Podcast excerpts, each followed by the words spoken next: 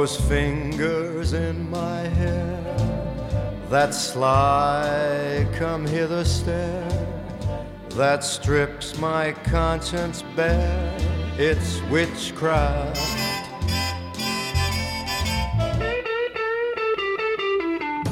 Ladies and gentlemen, this is an auspicious day. What a day!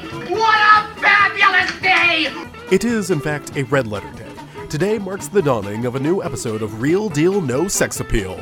A constant barrage of eye opening conspiracies and ad libbed innuendo. Featuring Parker If at first you don't succeed, keep on sucking till you do succeed. and Chris, On the streets, he's known as a jackass. two premier content creators promoting the healthiest brand integrity in the world. Tell them what they've won, Spider. The way I see it, this should be a very dynamite show.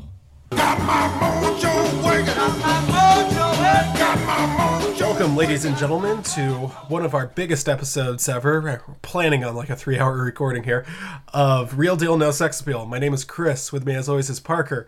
Uh, we watched all three Blair Witch movies in preparation for this episode, and this is something that's kind of been in the works for a few weeks now. We, we had a couple ideas, and it's it's one of those things that's really been building up, and boy, there really is a lot to talk about. Now, before we get into that, uh, Parker, have you watched any other movies recently? Well, I watch a bunch of garbage horror, but most importantly, I watch a movie that's gonna be near and dear to your heart, Chris. Oh, great! I, I can only imagine what it, movie what is it? called Thor Ragnarok. Oh, Let me take you on an adventure into space and time with the god of thunder himself, Thor, and his merry, merry band of friends. Chris, what were your thoughts on Thor Ragnarok? I haven't seen it yet. That's all the time we have this week. when is next week? I okay, you know, in fairness, I have heard people say that this is not only the funniest movie of the year, but easily the funniest movie of the year. Yeah, I'm almost embarrassed by how many times I laughed extremely hard.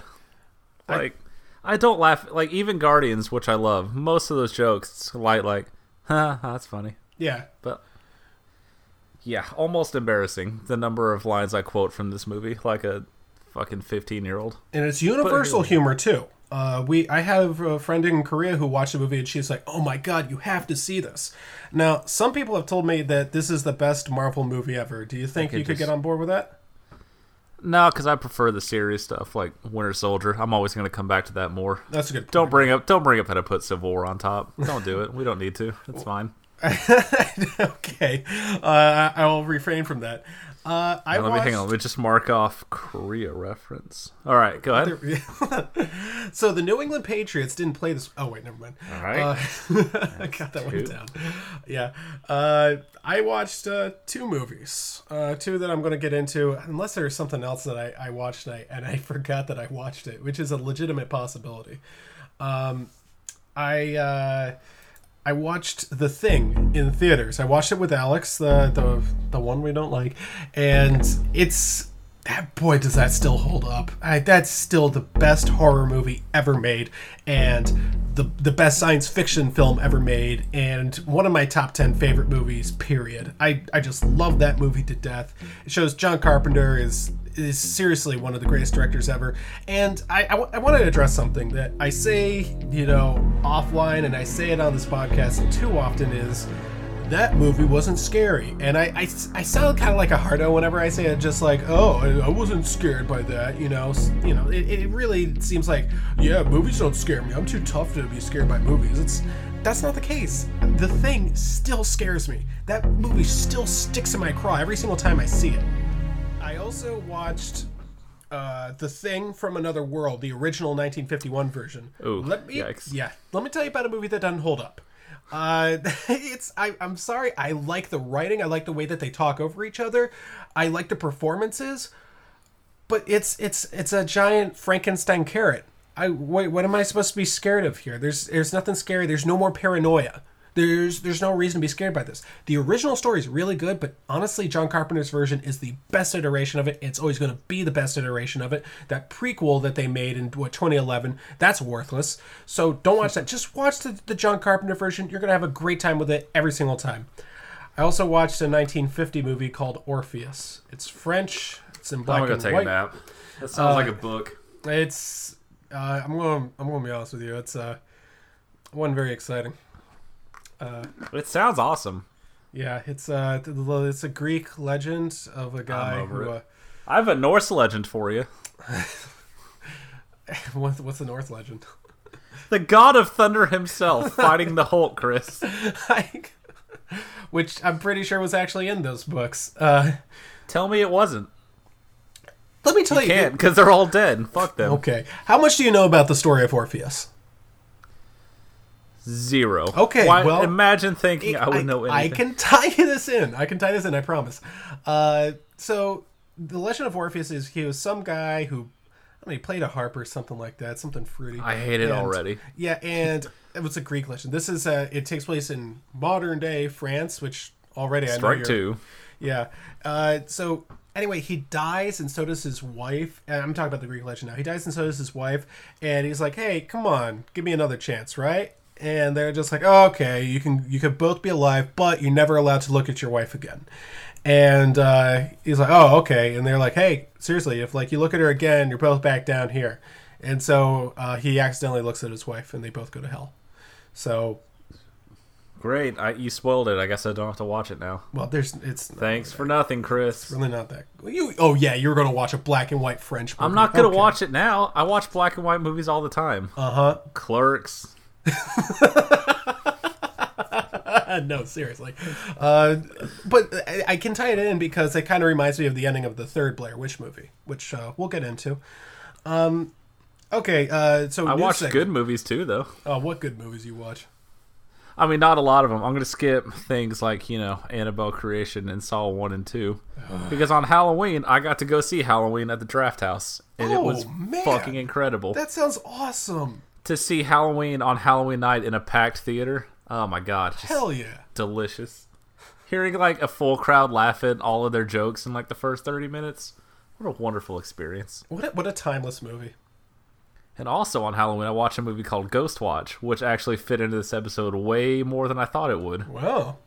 Do you have any idea what Ghostwatch is? Uh, no. Well, back in 1992, the BBC aired a fake, like, two hour paranormal thing. Mm-hmm. And put a little thing at the beginning, like, hey guys, this is a movie, it's not real. But, you know, not everyone saw that warning. so basically, thousands of people thought they were really watching people get haunted on TV and lost their fucking minds. So It's a kind of. very, very fun watch. So that kind of reminds me of uh, one of my other favorite directors, Orson Welles. He used to be involved with radio, and he put out that broadcast of War of the Worlds. First he of all, was the giant uh, Unicron, right, in Transformers? That's the only thing I would know him from. uh, no, it's Ultron. Anyway, he uh, Don't don't patronize me. I can't believe I did that that quickly. Uh, first of all, uh, very big thank you to you for not making me watch either version of War of the Worlds because they both suck. Uh, but, Correct. uh, anyway, it was like that. We, we all know about the War of the Worlds broadcast and what it did and the impact that it had on society. Uh, kind of ties into the Blair Witch, doesn't it? Yeah, I kind of wish I'd made you go back and watch this too. Actually, I mean, we're already doing three movies, Oh, and giving you more homework isn't Look, the best idea because you're gonna pay for it in the next couple weeks. You have yeah, I can you tell. got a rough go ahead of you, but well. uh, I'll live. yeah, it's absolutely worth the watch. Just because it's slow burn, and there's like a big stuffy newscaster who doesn't believe in any of it, and there's like fake call-ins. It's it's just wonderful. No, sounds like a sounds like a good watch. So, do you have any news for this? Oh, I know you've been waiting all month for some news.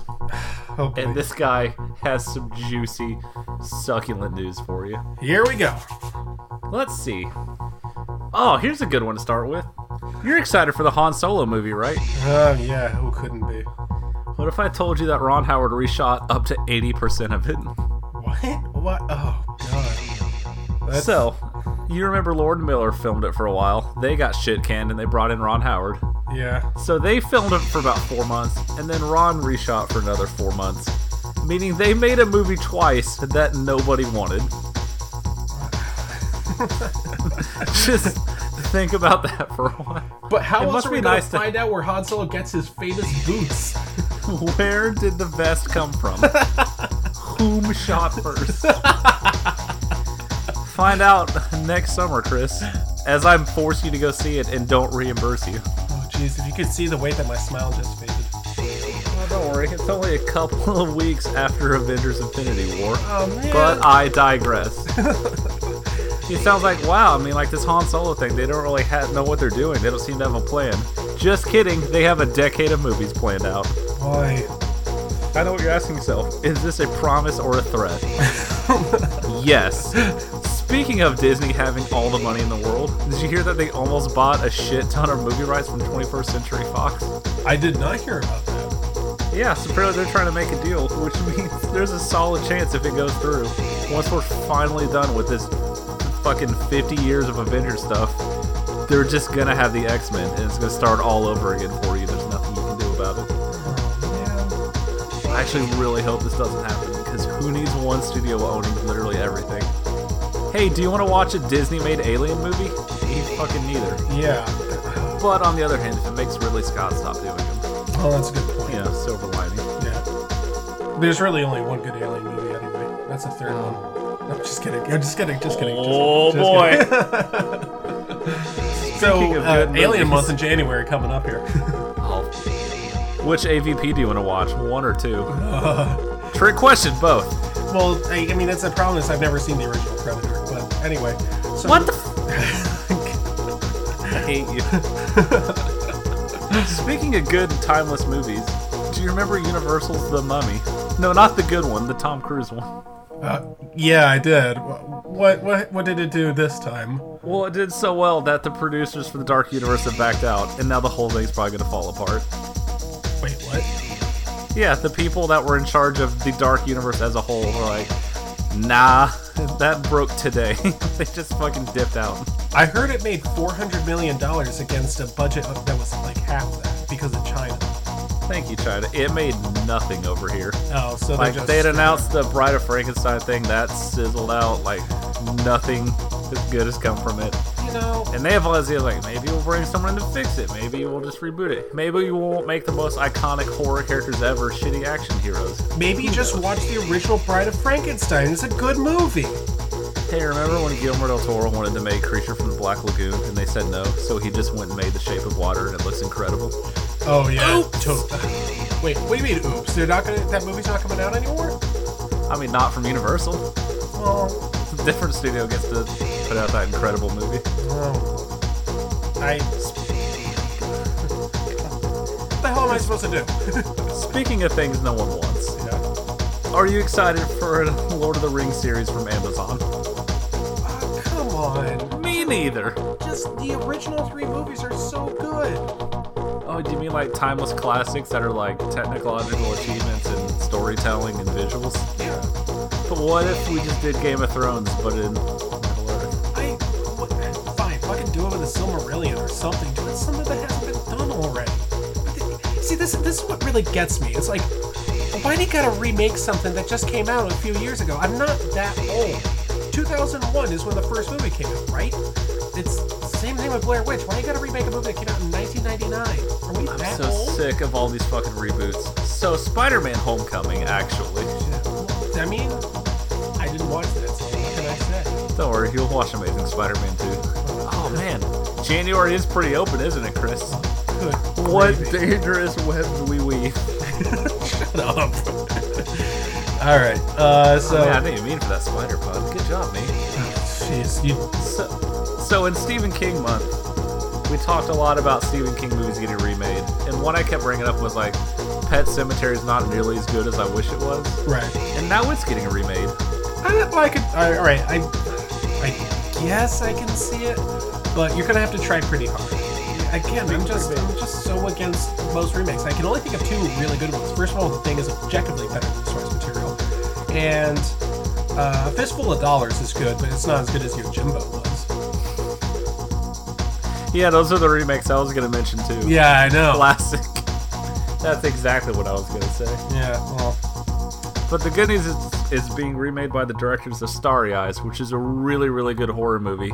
That's hmm, about uh-huh. basically just going through awful, violent, horrible sexual things it takes to get ahead in Hollywood, which thank God is no longer relevant. oh, so like the Neon Demon.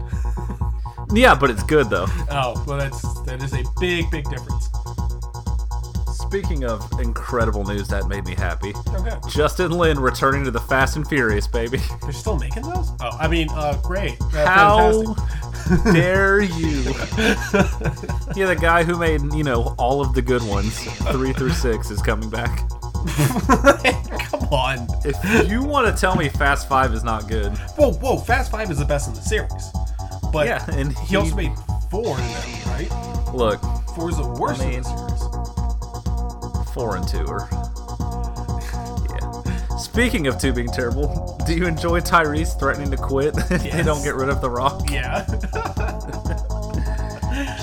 Is there anyone that's not gonna take that bet? Like, oh no, Tyrese, don't go. Oh god. what will we do without Tyrese? What would we do without the guy who hasn't had anything to do for five movies and also isn't good without Paul Walker to play off? Hmm. You know, No. hell no. Well, I'm glad you made that joke instead of me. Shit. It hurts me more. All right. Um, well, he died doing what he loved. Anyway. Um, Burning to death and screaming. okay. he died as he lived, on fire. All right. Now, if you'll remember, Fast Five was massive, but it also marked the introduction of The Rock, Yeah. Who, for a while there, a bunch of franchises did that. Like G.I. Joe did that for some reason. It's Like, just hey, introducing our, The Rock. our first movie made no money, but what if we put The Rock in it? Mm, is that a bad idea? It's not the worst idea, but it leads into a segment I would like to call Good News, Bad News, oh. and it's all DC related. Oh boy. Strap in, buddy. All right. Bad news Suicide Squad 2 is still going to happen, and you can't do anything about it. What's the good news? They might be chasing down the Rock as Black Adam. The whole movie might be them fighting a super-powered, almost invincible The Rock. That's Black Adam. Look, I'm not gonna read the Wikipedia. I couldn't Look, I'm not care. going to read a comic book. Okay. Still makes me Yeah. upset. I'm... Same, but real books. Oh yeah. What's a girl with a hammer gonna do? She's gonna. Whatever. Next one. So, are you excited for Shazam? Of course you are. That that movie with Shaquille O'Neal as a genie. Yes. Oh. Yeah. There's actually. I had a joke, but I lost it. Don't worry about it. Sorry. I couldn't think of the other guy's name. I was gonna try Mandela effect it, but I just lost it. It's gone. So here's the bad news: Shazam is real, and it stars the guy from Chuck, your favorite show. But here's the good news: the bad guy's Mark Strong. Oh, you don't remember the MT, the not MTV, the NBC series Chuck? It was hilarious. You tell me all the time how much you love it. I have no idea what Chuck is. I'm come on. Loved Tr- Chuck. I almost said Chuck. Well, that sounds like a Stephen King novel. Chuck. That really was an NBC show, wasn't it? How dare you say who's Mark Strong? The only good part of Kingsman 2. You filthy whore. Wait a second, Mark. I have to look up who that is now. Mark Strong, and he was the only good part. He. Oh yeah. Hey, was the good part. So, you know, like, you're gonna have to sit through this movie because, once again, I'm gonna force you and not reimburse you. But, you uh, know, at least you get to see Mark Strong. That's good. Hopefully, they don't kill him off in this. Like, bad news. There's gonna be a movie about Deathstroke. Who's Deathstroke, you ask? He's just some DC assassin. What's the good news? It's being directed by the guy who made both the Raid movies. So, you know, Oh, hey. it might not be awful. Maybe I'll watch this one instead You of bet you will. pretending to watch it. What? I'm sorry, what? You cut out. What did you say? Never mind. The last piece, bad news. We are two weeks away from Justice League. But good news, it's only two hours. It's the shortest DC movie yet. Justice League is only two hours. It makes no sense, right? Yeah. But I'm not gonna complain. How are they going to have time to introduce guys like The Flash, Aquaman, Cyborg, and mean, Superman, who's like- totally coming back? Does it feel like maybe they had to bring in another director and reshoot a bunch of it? And it's just a colossal mess, so they're making it as short as they can, so they can air it multiple times a day, get as much money as possible, and then tank it? Who knows? That's just speculation. Who could say? Yeah. Uh, There's no possible way they're like, well, if we make it two hours instead of two and a half, we can get two more showings a day. which Cash out after two months and then move on to something. which people totally do all the time. I totally believe it. Anyway, No, it's probably really good. I mean, every trailer's awful and the CGI looks unfinished and the jokes aren't funny. But maybe this will be a good one. No, it, it's totally going to be good. Alfred's in it, and he sees For real, though, doesn't all the CGI in the trailer look like? Oh, It looks not done rendering horrendous. this? Like when when uh, Pos- I always call him Poseidon. Uh, when uh, fish guy he jumps Yeah. through that like it looks like through a building, and he comes out the front door, and he's just like whipping his hair and stuff like that. It's like the worst effect I've ever seen in my life. It honestly just looks like a fucking migraine to watch. I can't wait. Yeah, that guy who's uh, playing the fish guy, Jason Miami or whatever.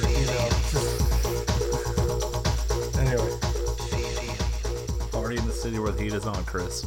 All night on the beach till the break of dawn. Let's talk about Blair Witch Project. Well, you're welcome for Jason Moana over there. Anyway, so the God, no, you can't have two. it's not fair. Okay.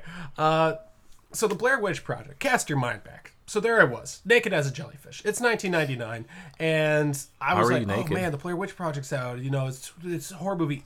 Everyone's talking about it, and they were talking about it even more because it was filmed really close to where I grew up. Again, I didn't grow up in Burkittsville, people. I grew up in Poolesville, Maryland. But I mean, the forest where it was filmed, Seneca Park, it was right by my house. I mean, we we not by my house, by the town where I grew up. So it was you know stone's throw away, and we are like, yeah, you know, it would be great. We all got to see it, and it's rated R.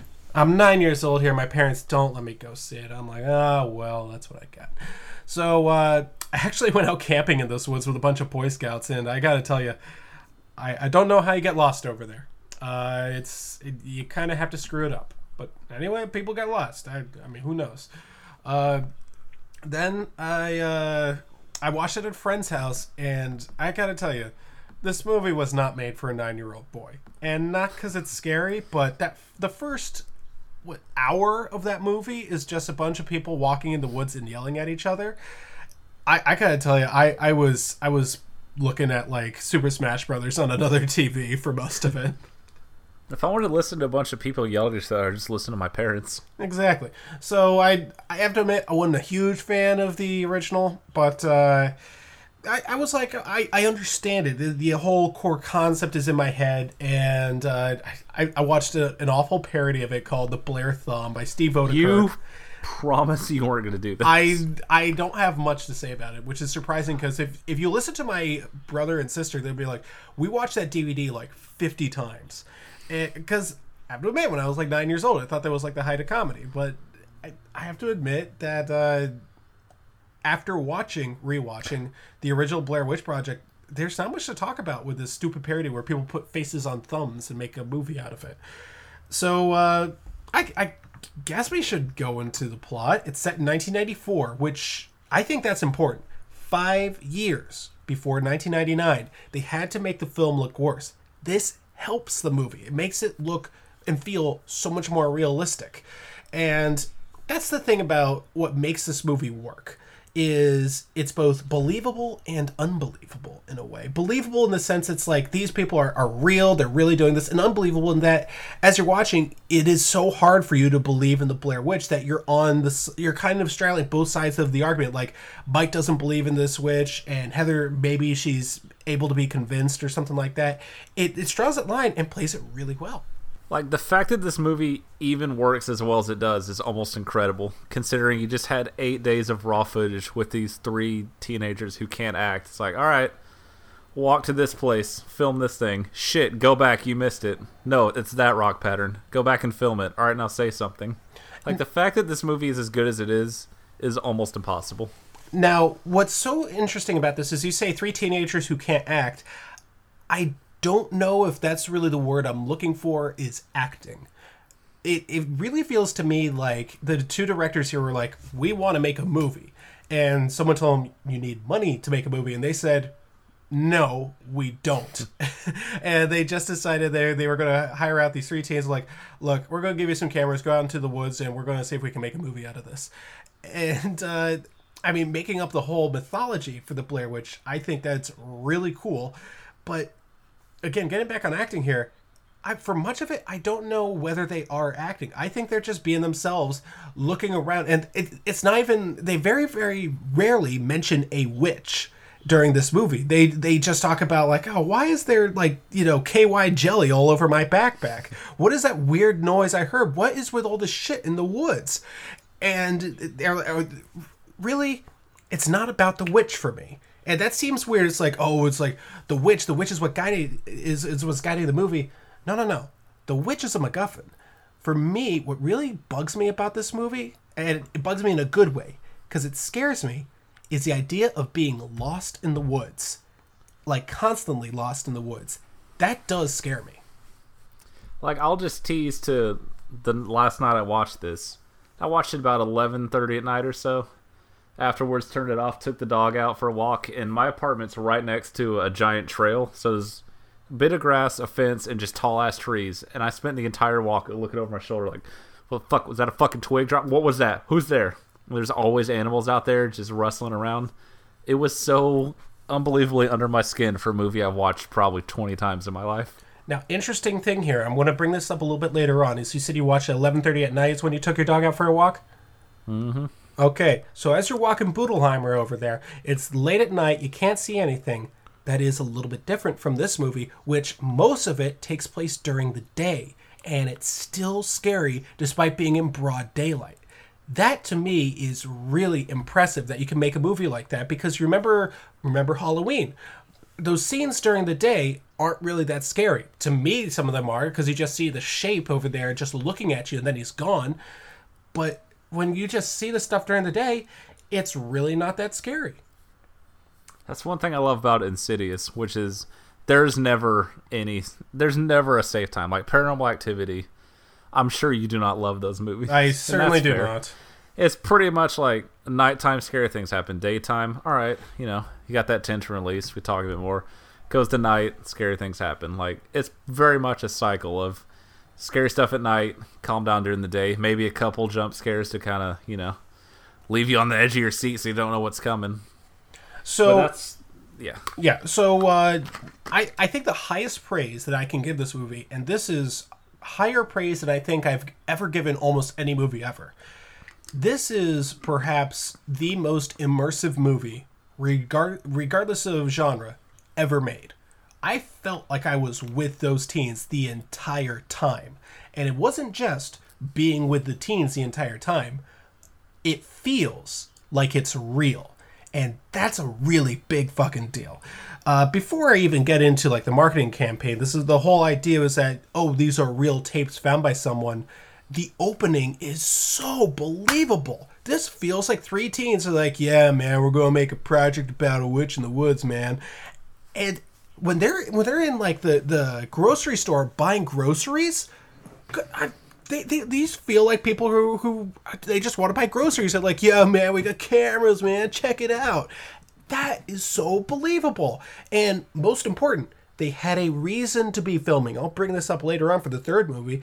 But yeah, they're like, okay, we're doing this for a project and, you know, we're goofing around. We got our cameras and it's like, we're going to film all this and we'll see if we can put it together. And they're trying really hard on it. And I mean, it all really matters, you know. It, it it all comes together to make it a very believable, you know, trio.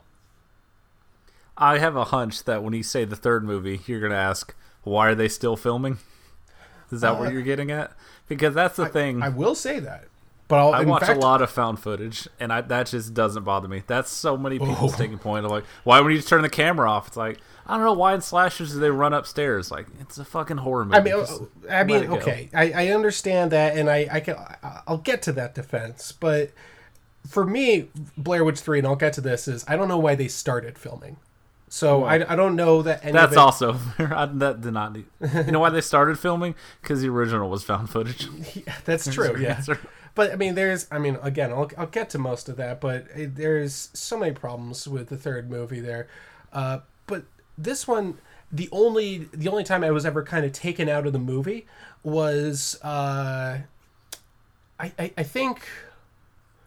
I, I think it would really just be towards the end where uh, they're they're still filming, uh, and they go into that house. It's the climax of the movie. At I I think at some point I, I would just turn off the camera. Uh, I, I think at that point she's just documenting like because she'd already given the face in the camera speech apologizing. Oh, like, that's at a this good point. point She was- I think she she, was, like, knows hoping she's about to die. It's like she's like here, here's some closure on what happened. I think I 'Cause think she's that's pretty much given in to the fact that there's something in them woods fucking with them because there's no way they should have been lost for a week. She knows they're gonna die. I think that I think that's fair. Um, I again, I, I just, I, it, it's weird because like at the very beginning of the movie, I have to admit I like all the characters. I like all three of them a lot, and once they start turning on each other and bickering with each other, you start to see that each character is like actually kind of terrible in a way. That's a really, really cool thing that the movie does. That's it's really great. It's showing this breakdown of a social group. Uh, that's why it's so believable because you believe it because they're really out in the woods and it really fucking sucks. And they really were lost several times. Like one of my favorite things is they come back to that same spot in the woods and they're like, "Oh, you got to be shitting me." Hey, did you like when they did the exact same thing in the third one? Me neither. But well, I digress. What they, what they did in like the first thirty minutes too. There was no reason for it. I like how the very first part of this movie was like actually kind of comedic, and it was just like, and, and again, just so believable. They're like going around talking to people about the legend, and there's no like dark music. Like, and it was like, oh yeah, they went into the woods and they saw a woman. She was up in the air floating, and then boom. Nope, no, no, nothing like that. Nothing to distract. It just feels real. The lack of music is so important. I fucking love the interviews of the townspeople. I love that almost every single story they get's completely different. Yeah, that's well. I mean, it's one of the things that's so realistic about it. That and I mean, people were saying it's like, oh, these uh, most of them weren't actors. They're just told, hey, say this shit. Good on them. They seem like real people. And again, it, I mean, that is such a big thing to. I, I've mentioned this before. The game Silent Hill Two. It doesn't. Oh my god. Mark that one off real quick here. It doesn't feel like acting. It feels like real people who have been affected by real things. That's, I mean, that to me is like the closest you can get to this movie being real. It's one of the reasons that people believe this was uh, a real thing. Now, before I get to the marketing campaign and everything outside the movie, I have to mention one thing. Oh, my go for it. favorite of the villagers. The one where this is one of the unscripted people, it's not an actor, where the woman's talking about the legend and her kid gets scared and plugs her ears. The fact that Oh, no, no, that's no, not she- fake and that just happens, like, oh, she didn't plug her my ears. God. She put her hand on the woman's mouth to stop oh my her from god, speaking. It's, it's so perfect. That is you can't incredible. Oh my god. And and again, you can't script that. In fact, do you look at how old that kid is? You can't even tell that kid uh, to do that on cue. And and here's how I know you can't do you can't make the kid do that on cue because the interview ran too long. The baby would it's essentially a baby or a toddler or whatever would lose focus. There is no way that you'd be able to say and now look genuinely upset and cover up that woman's mouth. That When she's covering her going, no, no, it's like, oh my god, it's perfect. and that is one of the best effects in the entire movie, in that it's not even an effect; it was real. Now, It turns out not scripting everything is a much better idea for this movie. better yet, not scripting anything. So it there, there was uh, what do, what do they call it uh, when someone makes like the scenes of the movie? They they can set up the movie, but they're not writing the dialogue. Now that I appreciate. You leave the dialogue in the hands of these. They're not even actors at this point. You might as well call them explorers. You just just let them come up with all the shit that they say. Josh is one of my favorite characters in the movie, even though he's kind of a prick to everyone else. Oh my god, sorry, I just remembered my favorite line that summarizes my entire feeling on all this about wanting to be in the urban legend. It's like, so do you believe in this? And they just go, I believe enough not to go up there. Like, that's perfect. That's everything. Bear with us, folks. We're going to take a short break, and then we're going to get to parts two and three of The Blair Witch. My name is Michael Westen. I used to be a spy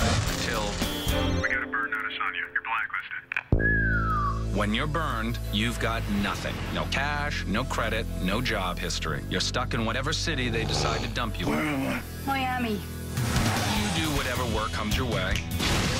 You rely on anyone who's still talking to you. A trigger-happy girlfriend. You shoot them. An old friend who used to inform on you to the FBI. You know, spies. Bunch of bitchy little girls. Family too, Hey, is that your mom again? if you're desperate. Someone needs your help, Michael. and a down-and-out spy you met along the way. That's how we do it, people. Bottom line, as long as you're burned, you're not going anywhere. So, about Blair Witch 2. Because the first one was so good, and we, you know, we saw the negative reactions, and the positive reactions. It, it's natural that you want to make a sequel. I, I, t- I'm fine with the idea. It's like, hey, you know, let's let's get another one out there. It, it's tricky though because there you really can't do it just like you did the first one, right? Correct. But you know what? Why not just fast track it and demand it be done a year later? That gives you plenty of time to like think of a creative new spin on it, get a good cast of people who can act, not have the studio butt fuck your movie into submission. Just a lot of good qualities that can help make a movie. Well, you know, it kind of feels to me that giving people such a short amount of time to make a movie is really difficult, but they made the first one in eight days. So surely you can make another one in that same You amount of a time. whole year. Sure, you're scripting it, setting up locations, filming it with real cameras, editing it, Real actors. allegedly. Uh, well, so let's get into this. Uh, you people have probably heard me play by now. Uh, a, a little intro from a show called uh, Burn Notice. Uh, Jeffrey Donovan is in both Book of Shadows, Blair Witch 2, and in uh, Burn Notice. A little inside baseball here.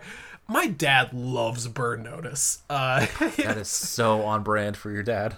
It is Loves incredibly Notice. on brand. Loves the flag. loves the troops. Yes, he boy does he love Book of Shadow, not Book of Shadows, Witch 2. He loves Burn Notice. Maybe he Uh, does. Maybe he's a really big fan. I want to make him watch it just so like he could see his Jeffrey Donovan. Uh, Jeffrey Donovan is a damn good actor. He is great in Burn Notice, and honestly, he's really good in this. Uh, he is a lot of fun to watch. I mean, I really enjoyed it when his accent kept slipping out.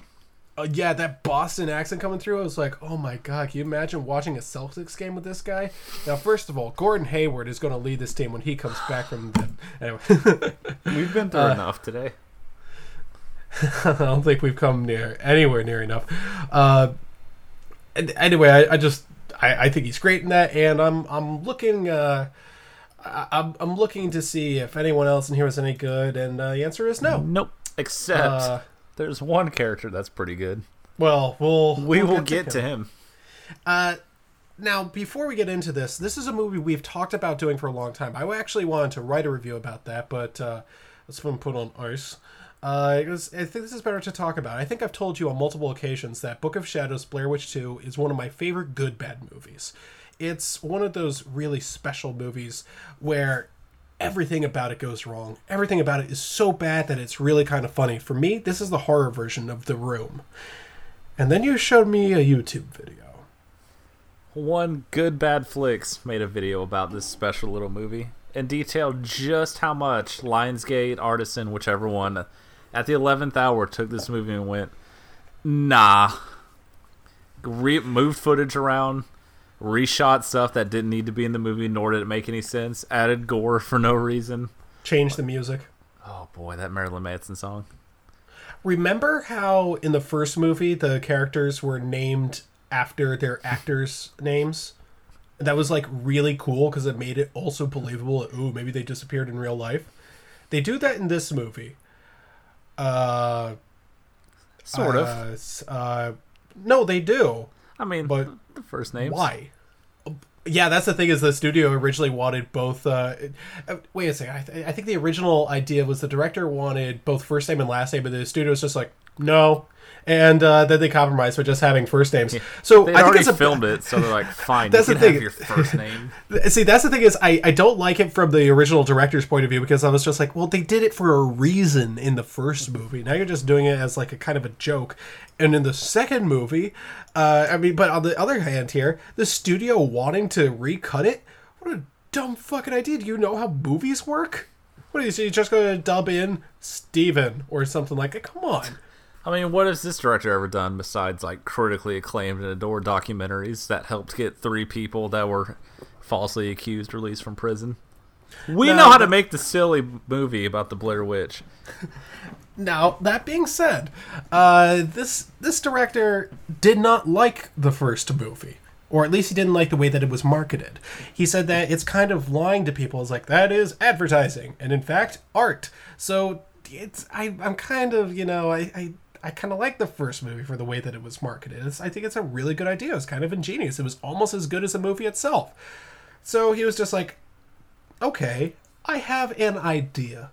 And there is nothing more dangerous to Hollywood than a unique idea with potential.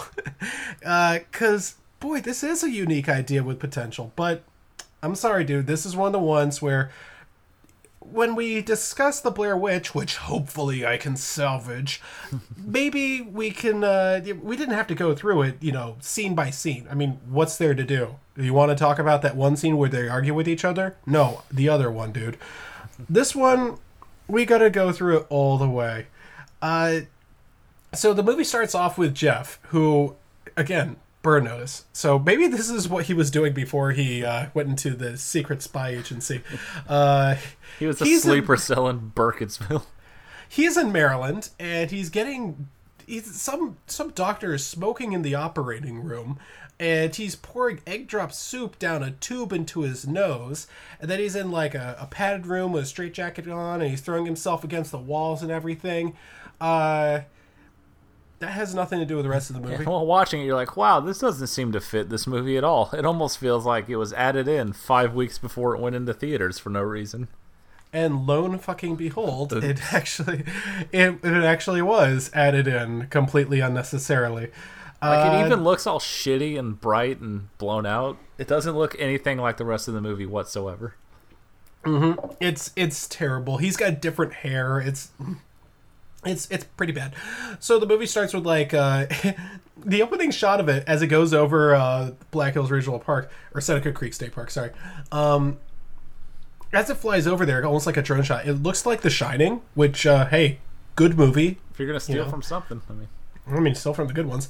Um, meanwhile, a great song plays over it Disposable Teens by Marilyn Manson. Parker, Parker, tell me. What, what the what the fuck was his deal? What's the deal with Marilyn Manson? Because I never understood it. look, sometimes in the early 2000s, you just want to give a big middle finger to establishments, okay? Don't you already have Green Day for that? Yeah, but like, Or My Chemical Romance? what if he sort of cross-dressed and really made your parents like, "Wow, I don't want you to listen to that." And you're like, "Fuck yeah, dude, that's right." Personal Jesus, baby. Oh, jeez. I. That's I do not such- want it on the record that I was a Marilyn Manson fan. By the way, that is not a thing, and I will not accept. this. Really? I, I, I kind of thought that you were. Oh no, Uh, it like went straight into from butt rock that my dad gave me to Metallica, and then it just it was like ACDC and then pop punk and then shitty thrash metal. I I could never get into Marilyn Manson. It was that's about the whiniest fucking music you've ever heard. I do appreciate that you just assumed that I did though. I that is the first thing I assumed, but uh, or at least that you knew what the deal with is with this. I mean, if you want to talk about Godsmack, we can really get down to brass tacks here. well, actually, it's not Godsmack in this movie. It's what is it, Godhead? Oh, dude, the DVD that I bought you still had all the inserts in it. One was like a shop where you could buy like Blair Witch candles and shit.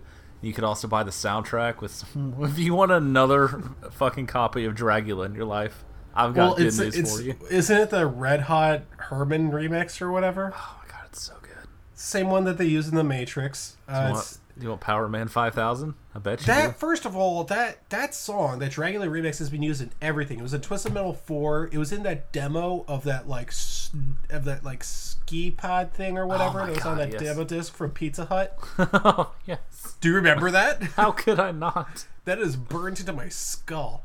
Anyway, people, so we're talking about Blair Witch 2. Um, anyway, they played Disposable Teens. The original idea here is to use Witchcraft by uh, by Frank Sinatra. I Wouldn't just- that be a good idea? It would, but not as good as me remembering when she's driving in the truck and POD's playing loudly on the stereo. this movie owns. That's actually the movie where she yells, "Could you turn that down?" Which was kind of that was one of the scariest parts of the movie because I said the exact same thing at the exact same time. Uh, so I was like, "Wow, this movie gets me." Um, now, I'm- Book I'm of kinda- Shadows really gets me. It's a thing I've said a lot.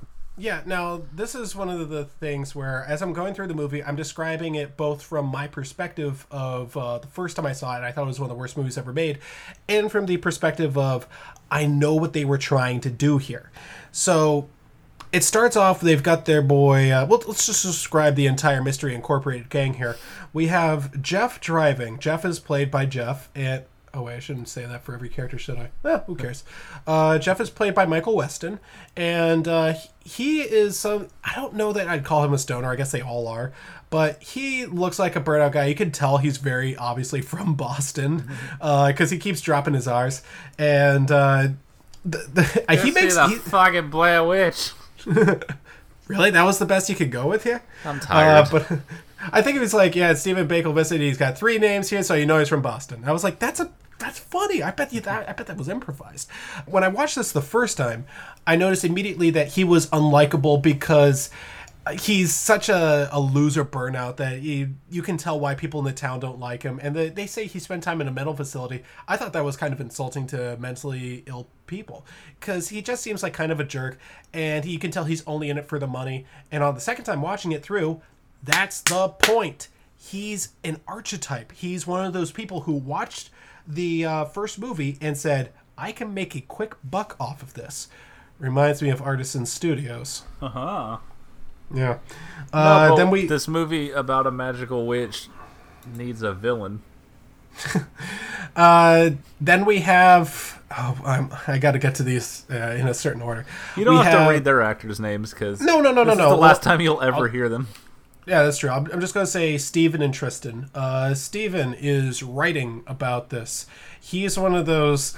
God, he these people are the fucking worst.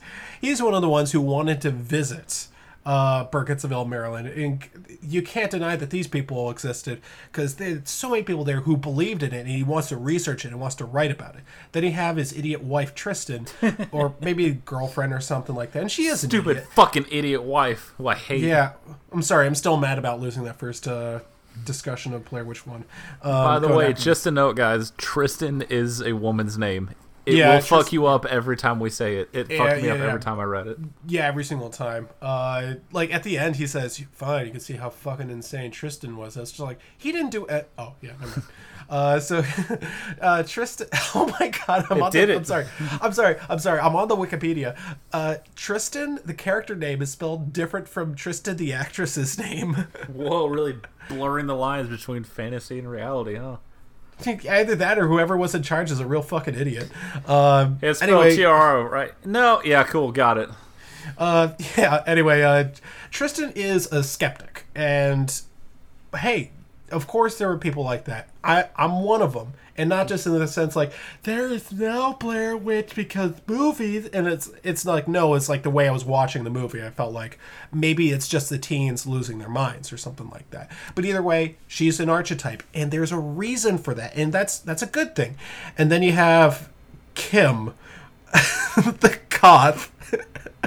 you can't deny that she existed. Remember 1999? Remember goths? First of all, movie goths are my favorite thing in the world. Absolutely. Second of all, okay, guys, so the first movie's totally fake. So here's the goth girl with psychic powers. Uh, that that's is a thing. okay. Now, okay. So the basic, basic, the basic idea of that video that you showed me is that the director had a vision, and I remember upon watching, we both. If we had been in the same room, we would have kissed, and then we would have looked at each other, and we would have said, like at the same time, this movie could have been a masterpiece. I mean, there had so much potential for all these things, and we'll get into that later as to whether it could have actually come out of this without any scars. But there is one very big problem here, and it, I, you have to blame the director. Is why does she have psychic powers? I I see That's a- because they manifest before they uh before they get into the woods. She's she says I hear voices all the time. So Well, I that I mean, that's psychic powers, bitch. You just crazy. that, th- now that does bug me that they keep on doing that. Anyway, uh, she she's Mental supposed to represent. are like- actually hilarious. The, either way, she's supposed to represent like the the goths, the outsiders, the ones who liked the movie because it was offbeat and you know it was dark and they were into like the occult and shit like that. Hey, that's that's good. We're setting up a great cast of characters here. And then there is my most hated character in possibly any movie I've ever seen, Erica. Erica is such an irritating character. She is she is a I guess a, a stereotype, a parody of Wicca. that it, the, I think plural is Wicca. They take off the ends like Latin or something. wah West. Jim West. Gee, Why couldn't this be the part that we lose? Anyway, uh, anyway, uh, I didn't even mention that the asylum stuff in the beginning just reminded me of the Good Burger dance scene. I've been trying to be polite to you. I Don't the only thing I re- the only thing reminds me of the Good Burger stuff is like Grape Nose Man. That's the shittiest thing I've ever seen in any movie. Uh, Oh, meanwhile, Erica is the shittiest character in any movie I've ever seen. Uh, from her immediate introduction, she's lying down in the back of the van and is like, uh, they're arguing about the Blair Witch. She's like, so why can't you guys get on the same page about the Blair Witch? And she she leans up from her lying down position and says, we've always been misunderstood. Ebio is just like, fuck her. And then uh, she's like, and there's Erica, not only a hottie, but a real witch. And she says, blessed be. And, I, and he's like, oh, wicked. And I was like, oh my God, shut the fuck up, both of you. You're right. This movie could have been a masterpiece. Now, that being said, watching this with the knowledge of what they're supposed to be and the stereotypes and everything, I love this depiction because I think it is a really good, uh, I don't know, parody, stereotype, or whatever, or, or depiction of people who are so self important. And, you know, it's like, oh, whatever, you know, it's obviously it's supposed to be more of a stereotype of Wicca or whatever, but like, it's a self importance that really gets to me, you know? I mean, I just really enjoyed all of her cool things she did, like when she sat on the floor with a bunch of tarot cards and candles and then disappeared from the movie entirely. Yeah. Uh, so she was annoying anyway. They they pick up Kim from a from a gravestone or something like that. Isn't that She's cool? Because goths just love hanging out in graveyards. You know th- that's the thing is that's not even like a goth thing anymore. It's like the the Allman Brothers used to like do that. two in the afternoon. She's just laying on a tombstone, like, wow, she must have some dark secrets in her book of shadows. She says she wants amphetamines. Those are hard drugs. First of all, I'm uncomfortable. Um, Second of all, not hard to come by though. Chris, let's talk turkey. How do you think I watch these movies? uh, I watch these uh, drunk on rum. I'm uh, not Oh, nice. kidding here. I uh, I got some really nice rum from Tortu- from Tortuga. So uh, I anyway, mixed next crack into we- Dr Pepper and got white girl wasted and watched garbage movies. Oh, that's cool. Um, anyway, so they, what is it? They came to the burned down ruins of Rustin Parr's house. It, and you're sure that this is? It can't. It can't be. I From mean, because the- that's all the little kid handprints. That's where he killed the kids. that's that makes then. sense Well, that's me. the same house that they come across in the third movie. But there's spooky ghost shit. You can all of it can be explained They away. with, just "Oh, build the a house witch." back. I mean, that's not even like the top twenty things that don't make sense that happens in this franchise. It's it's it's top five. If you're trying to tell me that's Rustin Parr's house from the first one, anyway. Uh, Making a house appear doesn't seem that difficult. For for considering- witch? Well, okay, yeah, she does. Considering if you type space, the re- rewind button in backwards, it plays haunted footage of them murdering tourists. If you want to oh, really Oh, get specific. Actually, we do have to talk about it. We might as well talk about it right now because otherwise, I'm going to be talking about it throughout the entire movie. Is the the worst part of this movie, and there are a lot of really bad things, but the absolute worst thing is when it keeps cutting to people being murdered. It's almost like really it totally doesn't fit whatsoever. or or or when it cuts to people being uh, interviewed as to you're not making a believer out of me boy why did you kill her or, or stuff like that it ruins the movie it ruins So- the entire movie So I guess it bears stating now. The original vision was have about an hour of them in the woods, you know, doing stuff, meeting everyone, and then they black out at night, and then trying to piece together what happened. And then the last half hour is like finding out the horrible shit they did, you know, the police interrogations. But all that just got, you know, kind of cut and moved around to the beginning where it made no sense and took any mystery out of it. From like minute five, you know, like, oh, someone's gonna get murdered. Yeah, they just instead of put it on that a being a chop. third act reveal. yeah so and again cutting to the murders just really ruins the movie and you can tell that the murders were, were a little bit too graphic it wasn't graphic in the original movie and that was what made it so scary. The the studio told them to go back in and make it more violent to make it more scary. Here's where we haven't even got to like the the end of the first act yet but i gotta say this here. This movie was not meant to be a horror movie. This was meant to be a psychological thriller, and that makes it so much more interesting. Like, I mean, it, this could have been a really fascinating movie with like, you know, tricks being played on their minds. There, there's a line. So they they start, uh, they they get to the house and there's the burned down house. They're like doing a bunch of weed and, and drinking and stuff like that. And they're having that awful drunken conversation, which reminds me of the own that shit conversation from Suicide Squad, where what, what, what really bothers me is just like that awful conversation where you're, you're starting to sober up and everyone else is still drunk, and you're just like, God, I hate the company I've surrounded myself with, and like those awful drunken conversations that always happen. But what Jeff says is a really important line. Uh, he says, "Video doesn't lie, film does, though." The first time I saw that, I thought that was a terrible line. The, now that I know what they were actually going for, that's one of the most important lines in the movie. Because, well, what it's supposed to be. Looking just- out for you, dude. Oh, God, what is that out there? Jesus. Well, they they're looking for our lost footage of the first part. I'm still mad. Go on. like the entire point of the movie is they run into these tourists like early on in the night, and it's mostly supposed to be played for laughs, right? And then you know joking around, and then they black out and they wake up the next day, no idea what happened. All their shit's been destroyed, and they're trying to piece the whole night together through what little footage they have left. But instead, he just like it's more than obvious. Like, hey, we're just gonna keep cutting ahead to these people getting stabbed in the chest. Hey, what do you think happened? Jump cut to him being interrogated by the cops. Jump cut to someone being stabbed in the throat. Like, I don't understand any of this movie or why it exists the way it does. Because guess It's- what? Adding in blood where you can't see who's getting stabbed or why, who it doesn't have any effect. Who cares? Like if there's no context, it doesn't mean anything. I mean, that's that's the thing. Is like you got all these uh, different things that happen in there, and when it's not in its right order, it just doesn't work. You can't pulp fiction your way into this. It just it, it's not going to work that way. Boy, do you think this guy saw the studio's like Reservoir Dogs is pretty cool? What if we have more flashbacks? That's about the same thing here. Uh, anyway, remember the when the tour group comes up to them and they got the woman who says she came all the way from Berlin. So you're looking for the Blair Witch? You went from Berlin to first time I watched the Blair Witch. I thought the Blair Witch was the trees. she she says I, I didn't come here to see a whole bunch of trees. It's like, did you see the first movie? Yeah, like what did you? What do you think you're gonna find? Yeah, so fucking dumb. Anyway, uh, I don't know why Kim has psychic powers. That's, there's really no reason for it.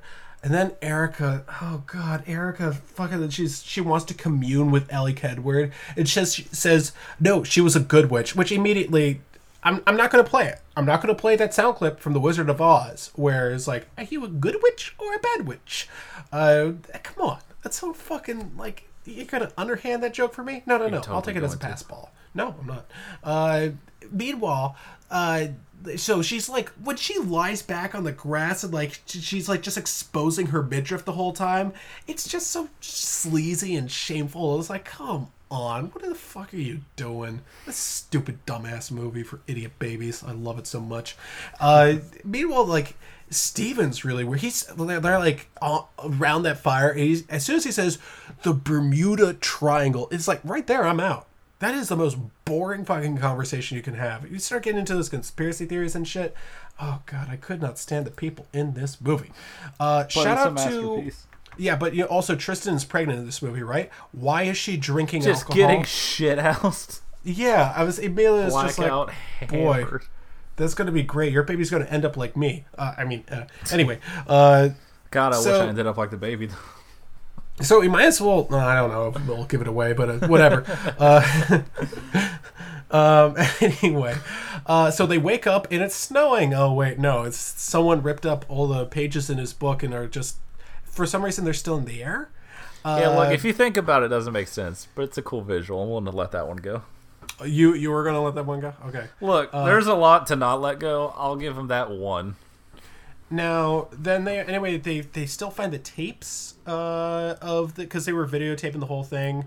Uh, already by by the way, guys, I'm going a lot faster than I could be going. I could spend three hours on this movie that's only an hour and a half long. This is a movie I, I, I like to watch with people because I got like a million things to say. I totally Mystery Science Theater 3000 this movie the entire way through.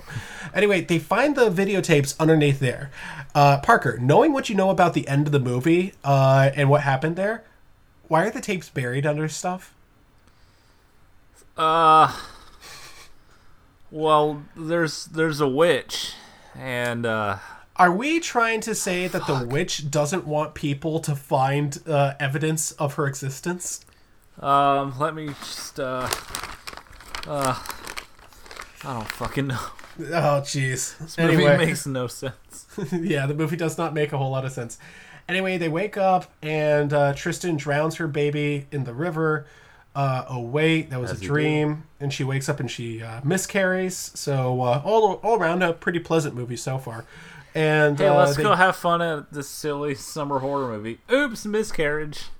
And anyway, so they go to the hospital and they're like, "Oh, she's okay." And then we see him, the one, the only, the sheriff.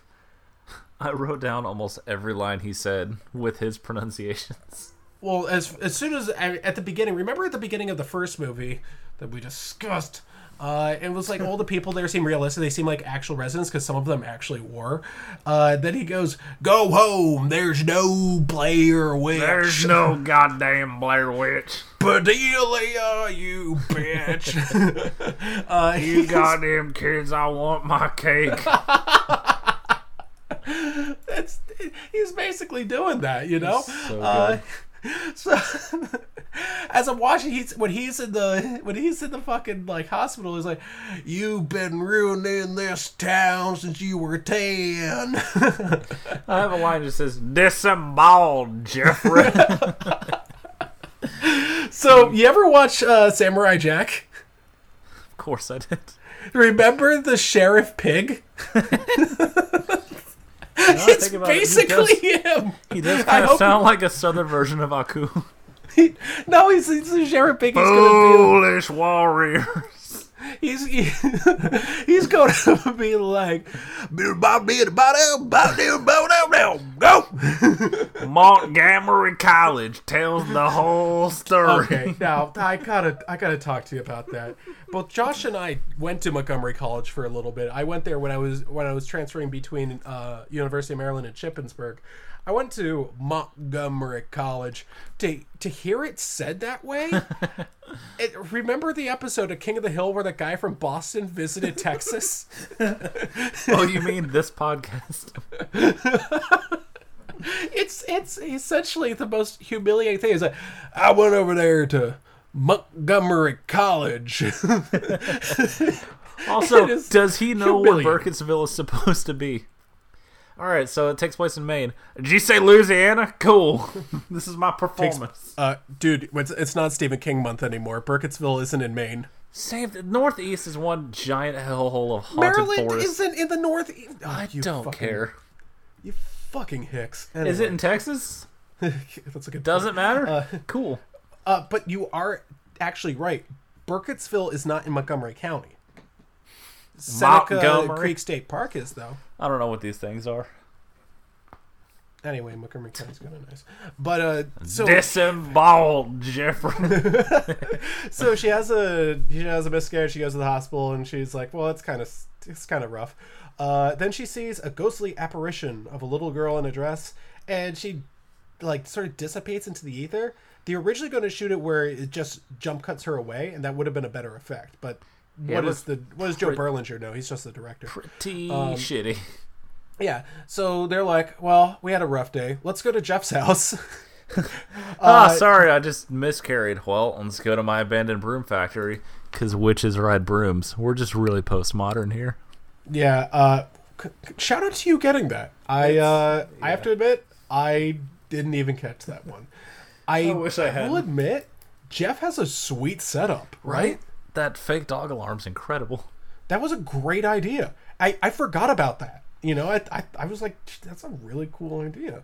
Um, so what is going on with uh, the the rest of the place around there? It's like he got it. It was an old Civil War broom factory. He bought it for a buck. Sure, whatever. Who, who? How does that even? I don't. I don't care.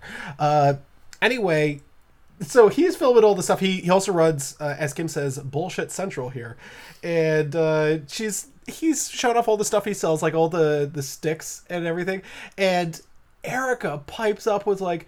Yeah, this is really what the Wicca culture needs. More fear and lies based on capitalism. Do we really need to be selling our special, like, tr- you know, twigs and dirt just to make a few bucks? And I was just like, oh my god, shut her up. What if we just make her say a thesis of the movie instead of just having it play out? Now, I will admit, my favorite part of the entire movie, the part that actually made me laugh out loud, it always makes me laugh out loud, is what he's he's filming all this stuff. It's like, okay, dirt, that's a big seller. I got the little stickman, got a stickman keychain over here, got the t- t-shirts over here. We got rock piles over here. Wait, who made that? I'm just kidding. I made that. That got me too. Oh, that's a oh my god, it is. Oh, I did it. He just moves on. uh, that's that's that's really funny. So they they blacked out, right? And they're like, they're we're gonna review the footage and everything.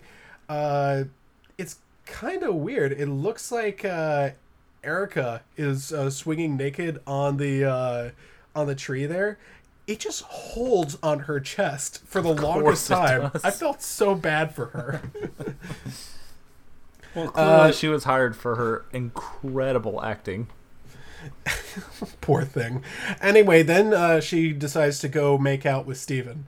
Uh, it's a hallucination, but did you hear the music that was playing while they were making out? It sounded familiar. It's no, it didn't because it was just a some guy playing a harmonica. It sounded like migratory geese. It was like it was just like wow. I was like, God, could you put on Raffi or something? You know, something to set the mood here would be better than this. See, I hope you guys like a half hour hallucinations. Because, like, what is it? Oh, yeah, Film dragged lies, but which, what's the line? Uh, no, uh, Video lies, but video, film. video, video never lies, but film does. Because you see, the film is showing us things that may or may not be happening, but the truth is on what they recorded. Yeah, which Too again, bad would be a we cool know the truth because Yeah. they kept intersplicing everything that ruined it. Yeah, I get it. It's totally lame. Um, Like, imagine if it's just slow burn of them slowly discovering, like, wait, what did we do? And you finally get the footage of them, like, doing their fucking ritual and killing people instead Well, of seeing yeah. it I over mean, and over again. yeah, which oh, I'm just thinking about it. But like, okay, Like, I so would Erica, legitimately get every time an interrogation scene up, knowing what I knew, I kept getting angrier. Like, fucking just show me the movie. we'll get to that. But Erica talks about. Um, sorry, I, I keep switching back and forth to uh, audition to make sure it's still recording. I'm so upset. Um, meanwhile, uh, so they hallucinate that they're making out, and then she viciously scratches him, and there's blood all over his stomach and stuff like that, and no one ever mentions it again. Yeah, by the way, all the markings they have on their chest. Okay, they just kind of seem to brush Yeah, past the they're- weird they're kinda- runes on all of them. Yeah, they're there. So what's Hey, I don't know, wh- what what is this supposed to be? How did this get here? I don't know. makes sense to Maybe me. I don't know what your problem is. May, maybe someone drugged our drinks. Fucking what? Okay. Oh yeah, that's that's actually yeah.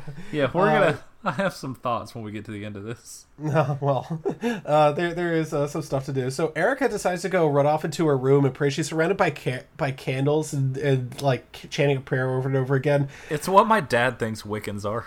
Now, as a Catholic, I can't actually uh, insult any of the stuff that I just mentioned. so These I'll- silly fools are p- praying around candles. What a bunch of oafs. Uh, anyway, so yeah, like you said, uh, they they've all got the markings and everything, and they're just like. I have to admit, I think Steven's reaction is my favorite. He's just like, ah, jeez, I got him too. It's it's like spreading around like herpes or something. It's, ah, jeez. Uh, so anyway, they're just like, well, we need more coffee and beer, and uh, she drives to a store. This this gets to me. Um, first of all, the three guys who catcall her outside the store. Um, what- One what of them looks like guys? 11 years old. Yeah, that really bugged me. Uh, but the other one is they they went here before at the beginning. Uh, this really shows. I'm sorry, Kim. She's a really bad actress. Uh, like really noticeably bad. Um, when she's like, uh, talk. What century are they living in? It's just like, okay, you're trying really hard here. Um, but this is the one that got me when I was watching the video. It's like it, it's the exact same people are in the store that were in there the, during the day when they went, which uh, really bugged me. But uh, that guy who's fixing the what the vending machine or something like that, Yeah, that got me too. uh, in the video, I mean, I remember the first time I watched this, I didn't get it because I did I because in the uh, I think it's either in a companion piece or in the original movie when he says I'm finally finished or something like that. Yeah, that's what I he was- says when he comes back into town after Yeah, after the killing kids. all the kids. Yeah. Uh, I remember the first time I watched it, and he says that I was just like, "Who is that guy? What was the point of that?" You watch the video, it's like, "Oh my god, he meant for that to happen. There was a reason for that. He didn't just have that guy say something weird and just left it in there like it's Troll Two. It's, I mean, this was a real. They had a real point to that, and that's so much scarier. You know, they had a they had a thing going on there. Uh, Basically, if we're not being clear, that random dude in there is Rustin Parr, and then when she looks away, he's gone. Yeah. so like just- shit's already bleeding over into their real life. it just mm. but without Could have been a cool idea, but yeah it was it was really argues- subtle but no yeah she argues with that one lady and she basically the end story here is she gets her beer Which, by the way, they kind of tipped their hand a little too much, because like it's pretty clear she stabbed that lady. It's I got that pretty much immediately. Like when she gets back home and the little nail file or whatever is covered in blood. Like, Oh. oh yeah, she definitely killed her. Like, there's no, there's no question oh about actually it. oh really because uh, i did have a question about it i think uh, i think the very first time i saw it i thought the idea was that the I thought the movie was a lot worse than it was. I, I thought the idea was that the uh, cashier was the Blair Witch, and she like had like a little curse put on like her nail file. and I was just like, I remember watching. it, I was like, oh, if that is the twist, guys, I am going to freak. Um, Also, it makes no sense that she killed her, even if she was possessed, because that I mean, it's just some random lady. Like, there's no, whatever. when she also killed the three guys outside, Correct. or, and the You big fat so. lady. Or like you know, take them to Coffin Rock or any of the things involved in the lore, not just stab a fucking cashier with a nail file and leave with her beer. But you know, Remember, remember like the the kids she almost hit with the car. the spooky ghost kids. Yeah, that went nowhere. Anyway, Correct. um, But those are the kids that were killed and arrested. Whatever. yeah, but uh, so Reba, well, it was more than seven kids though, wasn't it? I don't care. I don't. I Uh, didn't count because she was busy s- listening to POD. Anyway, so Erica's gone now, and they're like, "Where's Erica? Who cares?" And they see her outside, and she's she's naked outside dancing around a tree, just like in Evil Dead 2. And uh, they see her, and Steven sees her, and immediately runs away from them to go outside to look at her. And I was immediately at first I was like, "Yo, naked chick, don't come after me." that that was that was pretty funny to me. Um, and anyway, she's like, "You know who it is," and I was just like. I keep watching it. I was just like, this movie is building to something. I, I have to admit, I don't know what it is, but it's. I come on, do something here. Then a fake owl flies in. oh my god! I'll let you take over. This is when she fucking the worst animatronic fake owl crashes through a window, and at one point. It just cuts to Kim like eating the owl, this shitty little puppet eating it, and it's like, oh, actually, she was just eating fried chicken. Uh oh, there's ghosts afoot. Don't trust the film, everybody. I thought that was one of the funniest parts of the movie. as Oh far my as I'm god, I died. Oh, jeez. It's it's one of the things where again, knowing what you know about the movie, it's a pretty cool effect that you know stuff is messing with their minds or whatever. Um, Wouldn't it be really cool if we didn't have any inclination that something violent had happened while they were blacked out? Yeah, that probably would have been really cool. Anyway, uh, so this is really funny. Uh, they're like, next morning, we gotta get out of here. Tristen is really losing it, and she thinks she's the Blair Witch or something like that. Uh, but Jeff finds out his van is wrecked. How how did the Blair Witch do that? I'd like I don't even know how that happens. The Blair Witch just fucking walked around with a baseball bat and just Yeah. beat the piss out of it. That's Now, not really. Eric- I mean, like f- creepy rock formations and twig twig figures are like way scarier than like I wrecked your van. Now, now we get to the point where like, oh, they call up Erica's father. He's they they apparently that was never her real father. Apparently she was lying about it. They're like they're starting to suspect Erica is a Blair Witch or something like that, maybe. Uh, but the, and the thing is, there is a lot of paranoia in the group. That's one thing that's consistent about all the movies that all the movies do well is paranoia. So I'll give this movie credit, even in its bad state as it is. This movie does paranoia extremely well. Like That I'm jumping ahead a bit, but like I think the third act, even in this, I- we're is still we're about really to get good. there. We're okay. about to get to the third act, which I I wanted to say something nice because it's been a while.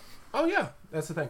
Uh, now here's uh, before we get to that third act, you know we have to talk about this. Reading uh, verbatim from Wikipedia. The county sheriff calls to Jeff and asks him to turn on the TV to see the news. Uh, now, Jeff's reaction is already great. Jeff's reaction is like, "Go ahead, turn it on, humor him." I love Jeff's interaction with the sheriff. That's one of my favorite parts of the movie. Is they're both they're both so funny in the way that they act. Uh, he's like, "Go ahead, turn it on, humor." it." Now, when they turn it on, the first thing he does is he rushes over to look at the TV, and you see the sheriff in the background of that woman who's taping it, and he waves to the camera. And my favorite shit in the world is Kim points to it with her finger on the screen and says, "Look, there he is." This guy with the long gray ponytail, dressed like he sounds like the fucking Looney Tunes roosters waving at the camera. Oh, I'm so Guys, there's the glad they were. I say, I say, there ain't no goddamn witch. It's like, way to go, Kim. You found Waldo. So, uh, anyway, it turns out the Colonel now, Sanders. now the group does now this does overplay its hand just a bit. It says they found the other tour group disemboweled. You know Disemboweled? Jeffrey. Now, uh, this is kind of tricky. If they hadn't shown this tour group being murdered, then we we wouldn't have any sort of suspicion.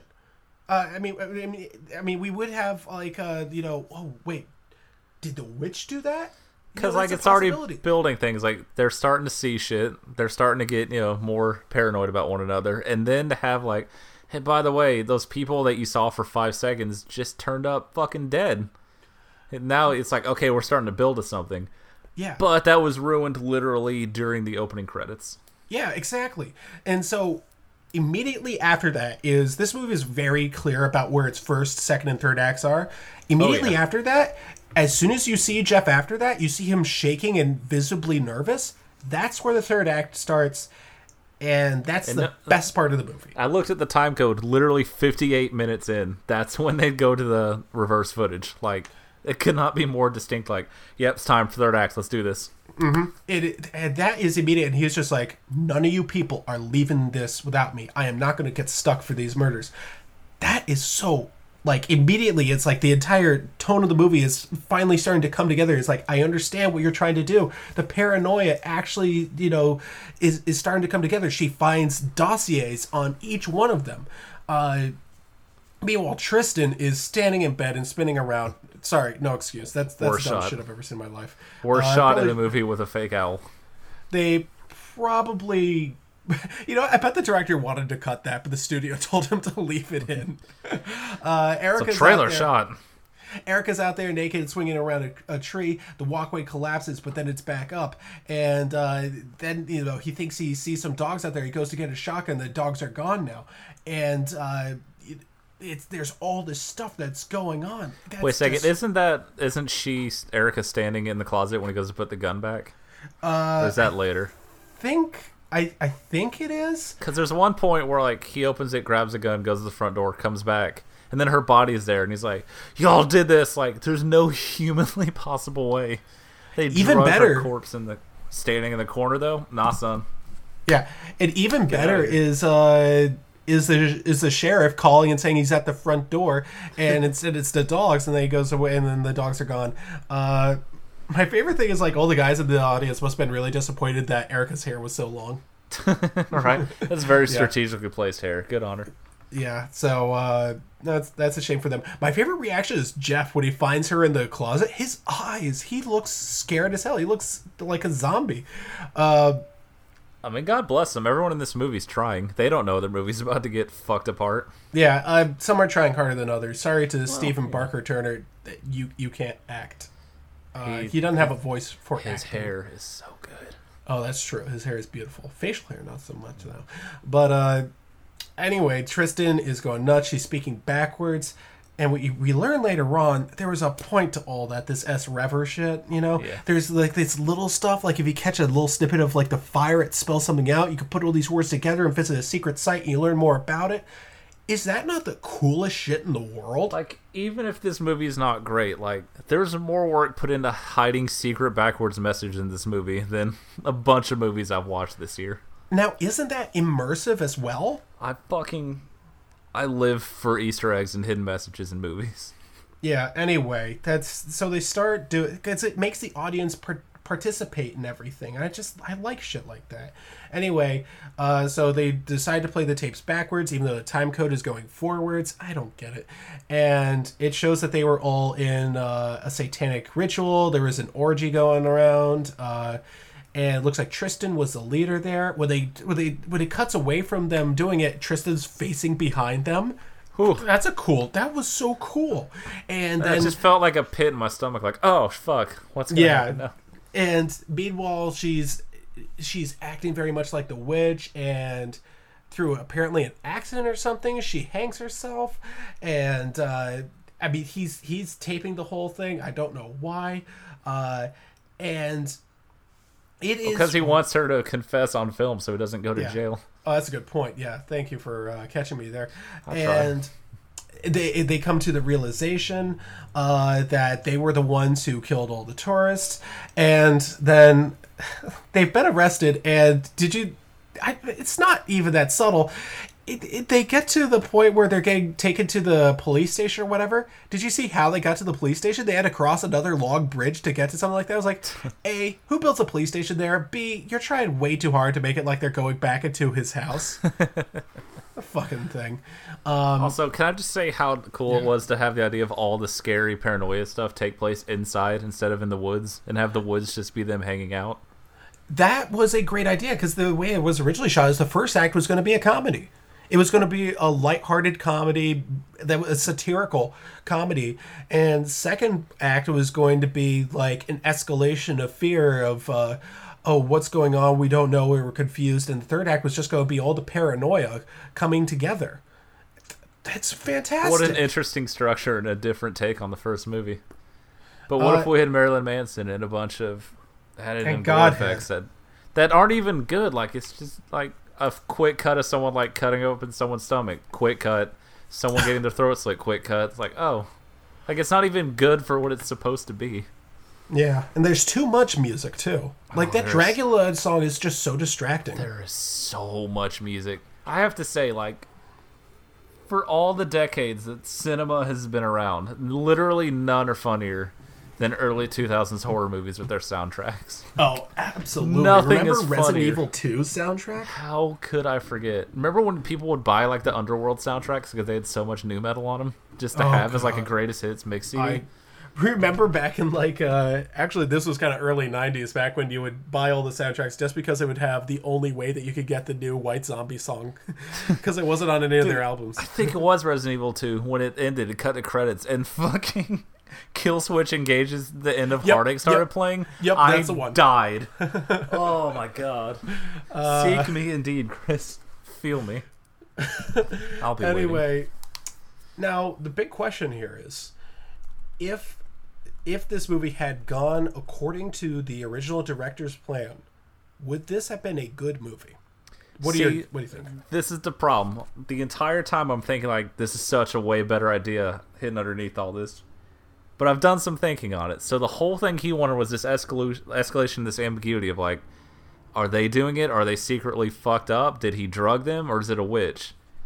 There's literally no way this movie makes sense if it's not supernatural.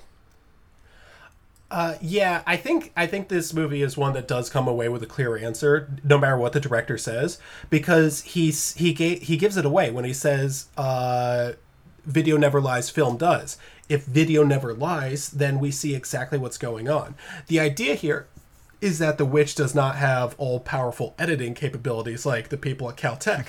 So she can make the video go backwards, sure, but uh, she can't erase the footage. So one of my favorite shots of the whole thing was Tristen in that full black gown walking towards the camera and looking at it in the exact same expression as Heather from the first movie. Oh yeah. I thought that was a creepy ass scene. And then cuts back to them and, and Tristen's facing away. Th- th- that is creepy as shit. And that's so well done. So I I understand think- the ambiguity thing uh, that just doesn't play. Uh, but I have to vote. I think this would be not only a good movie, but if done exactly right, it could be even better than the first movie. I I'm willing to go with good, but when the entire conceit of the movie is I don't know, are they just imagining this? Like clearly not. Like clearly it's a supernatural thing that's making all this happen. You can't tease that for what is it, an hour, hour 10 minutes if we know like there's literally no way cuz if you know the payoff is going to be like of course it's a witch like maybe it'd be better on first watch, but on rewatches like there's no ambiguity to it. There's no way it's not a witch doing it. Yeah, I, I know, but I they mean, try I think and give these shitty excuses like, I don't know, what, what were we smoking? Like, oh man, remember that time, Chris, when you were hanging out and we got super blazed and then we just disemboweled people and carved ancient symbols into our chests? well, we weren't blazed. We were taking Viagra's, but either well, way, yeah, we were talking about our 12 hour long erections and murdering Chinese tourists. yeah. Which again, Fuck that's me, like Freddy. Help me slit her throat.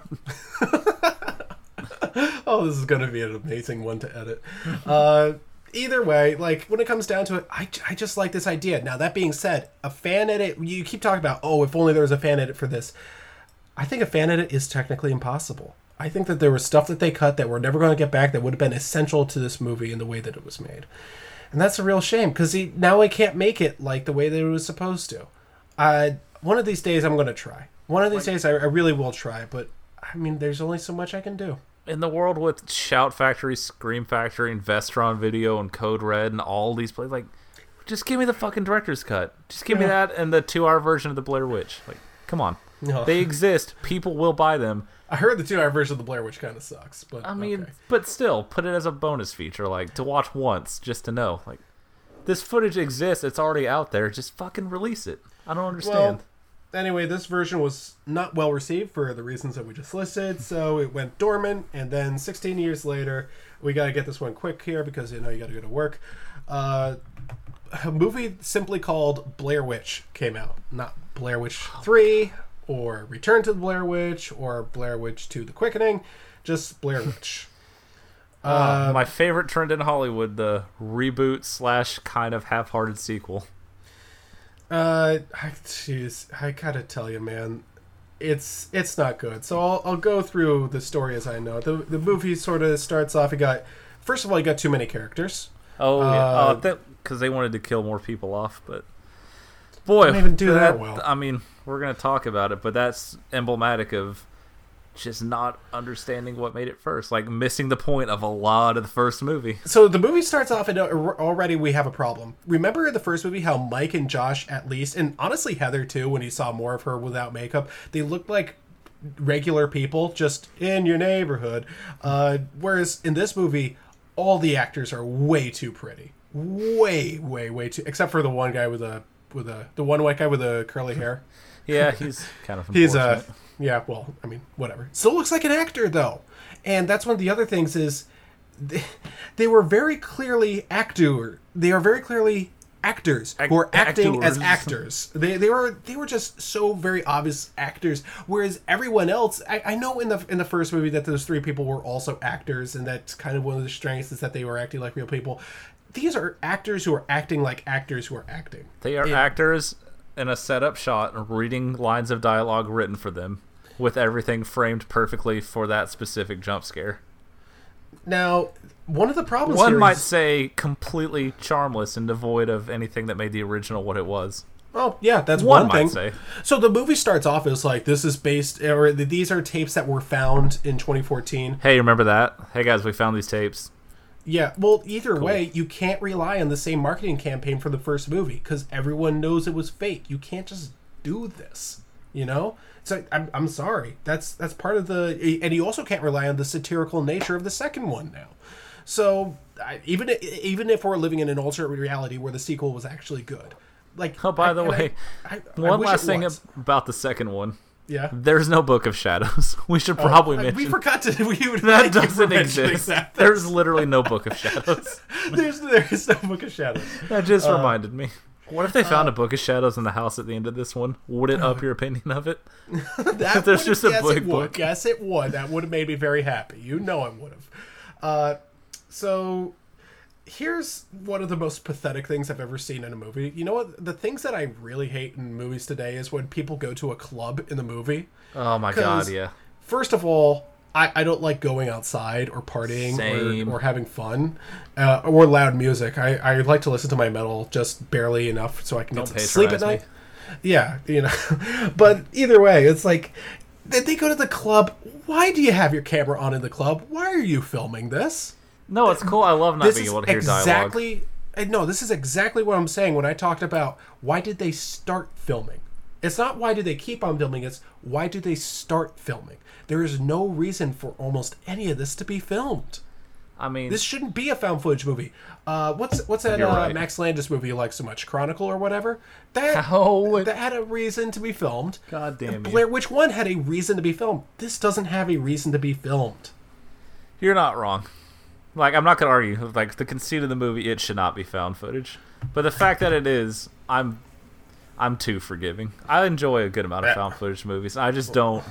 I don't question like why are they still filming here. Why wouldn't you put the camera down? Like Oh, because then it's I'm because then it's not a movie at at that point. The, you can't just not film I the climax. of understand. Maybe this movie. movie shouldn't have been made. Correct. Anyway, remember how the the opening of the first Blair Witch was one of the best parts of the movie just because it was so believable Oh, and it made it seem like it was real. just meeting all those townspeople and like getting all this lore.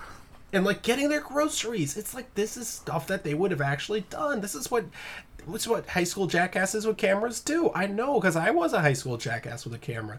Uh, but in this movie, it's very obvious that 99% of the beginning is worthless and it actively ruins the movie just, be, just because there's no reason for them to be filming.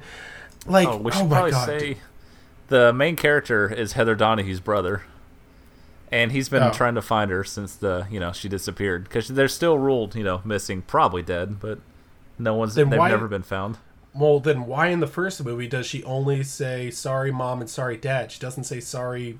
What even is his stupid name? I don't remember. It's actually a very good question. I didn't even think of. Well, Maybe she wasn't born yet. I mean, Blair she's like what twenty years older than him. I don't know. Who Uh, cares? But anyway, anyway, it's like he- they find a good video. Point. Yeah, that's a really good point. She's old as fuck. They find a video online that's someone found in those woods, and he sees it's a first person POV shot, and in the reflection there's a woman. He's like, "That might be her," which it's clearly not Heather, but Yeah. he's been clinging on to hope for like two decades, so I guess I get it. Yeah. So that's how Uh, this whole thing is jump started, and I don't hate that idea of having him be connected to the first movie instead of just like, let's just do it again, which they kind of do, but still. Okay, I'm trying to be nice. I'm trying. I, I mean, if I'm understanding right, so Heather is Michael Myers' niece, and he's going after her. So that's right. Yeah, it's basically the same Jason thing was you're killed by defending here. water. Freddy by fire. How can Whatever. we use this? So, like, That's a he- real line in Freddy versus But Jason. but, I but wanted we're going on. So they're still filming for some reason. They go to a motel. They're literally filming these people jumping on a bed. How Just sad to- is that? Just How- trying to how sad is that? recapture that? shit from the first one and How desperate is it for a director or writer who doesn't know how people act? Because remember when they went to the motel in the first movie and how it felt believable? They're just like talking about supplies. Oh, I got Jack Daniels right here. There's a, that's how people act. They're just like, yeah, I got my drinks, I got my chips or whatever. You know, okay, we got a big day tomorrow. We're gonna do stuff. That, That- that seemed like a real, and there wasn't much time spent there. Filming people jumping on the bed. Are that you just reminded kidding me, me? how one of my favorite moments of the first movie is after Josh is gone and it's just Heather and him sitting there and they're just talking about like the different foods they miss eating because they've been lost for days now. Oh man, Man, those human moments make me feel things. that's that's the thing is that that is such an immersive part of the movie you feel like that meanwhile this is perhaps the least immersive movie i've ever seen every single part of this movie just takes me out of the experience I've watched a lot of found footage, so like I I've seen much worse than this. That might Well, be our that's going to be our biggest difference. Is Oh, kind of like back with Wonder Woman where you didn't care about the finale. It's like, well, I've seen 30 of these, so Yeah, so I'm you just have numb. standards. I've seen so much. That's the problem with found footage is you know, you, you put on a shitty horror movie on Netflix, you can tell in the first five minutes, like, oh, this is garbage made for no money. But with Oh. found footage, it all looks the same, so you don't know. You get tricked sometimes. Was Hardcore Henry found footage? I don't care. Uh, Uh, anyway, anyway, That was all right, actually. That's fun. But So- yeah, I've seen, I've seen, I've seen five Parker, paranormal activities. Parker, okay, Parker, is that what you want to hear? No, no, I let's be honest. I know that this movie's a little bit more immersive and in fact relatable for you because they go to meet a couple of rednecks in the woods and one of them has a has a what is a what's the Confederate flag's The real name there? on that The black dude's battle, face. The battle it's- flag of Louisiana or some shit is what they try to call it. Uh, South will rise again, Chris, and then lose. And probably get their asses kicked. Every okay, so the end of the episode obviously going to have to put in the night they rolled old Dixie down. uh, that's a song my grandfather, the toughest man who ever lived, uh, once said. It's about the time we kicked the South's ass. anyway, the the movie feels heavily scripted. That's because Oh, yeah. is. But that's the thing is one one of the reasons the original movie works well is because it either wasn't scripted and it wasn't, or even if it was scripted, again it wasn't. It didn't feel scripted. It felt like all improv all the way. That's a good thing. Whereas this, every single second of it is scripted. You can tell he was told to say this, then he had to rehearse these lines. That's a huge, huge problem, and it sucks me out of the movie. I mean, like, Like, I I'm- said, I've seen so much worse where it just kind of rolled off me. Like I was, I could act- actively feel like, oh, I'm not feeling it all like I did in the first one. But like, still, it was like this is still above average for most of the shit I watch. Look, we talked about the first movie, and I'm still mad about the fucking. But uh, I don't think you can ever recapture the magic of the first movie. A big chunk of that is Yeah. the marketing campaign. That's gonna be a recurring theme here. Do you want to Yeah. talk about how this movie was marketed? By the way, Uh, I will. I'll, I'll let you go in on it because you told me uh, about you know the woods.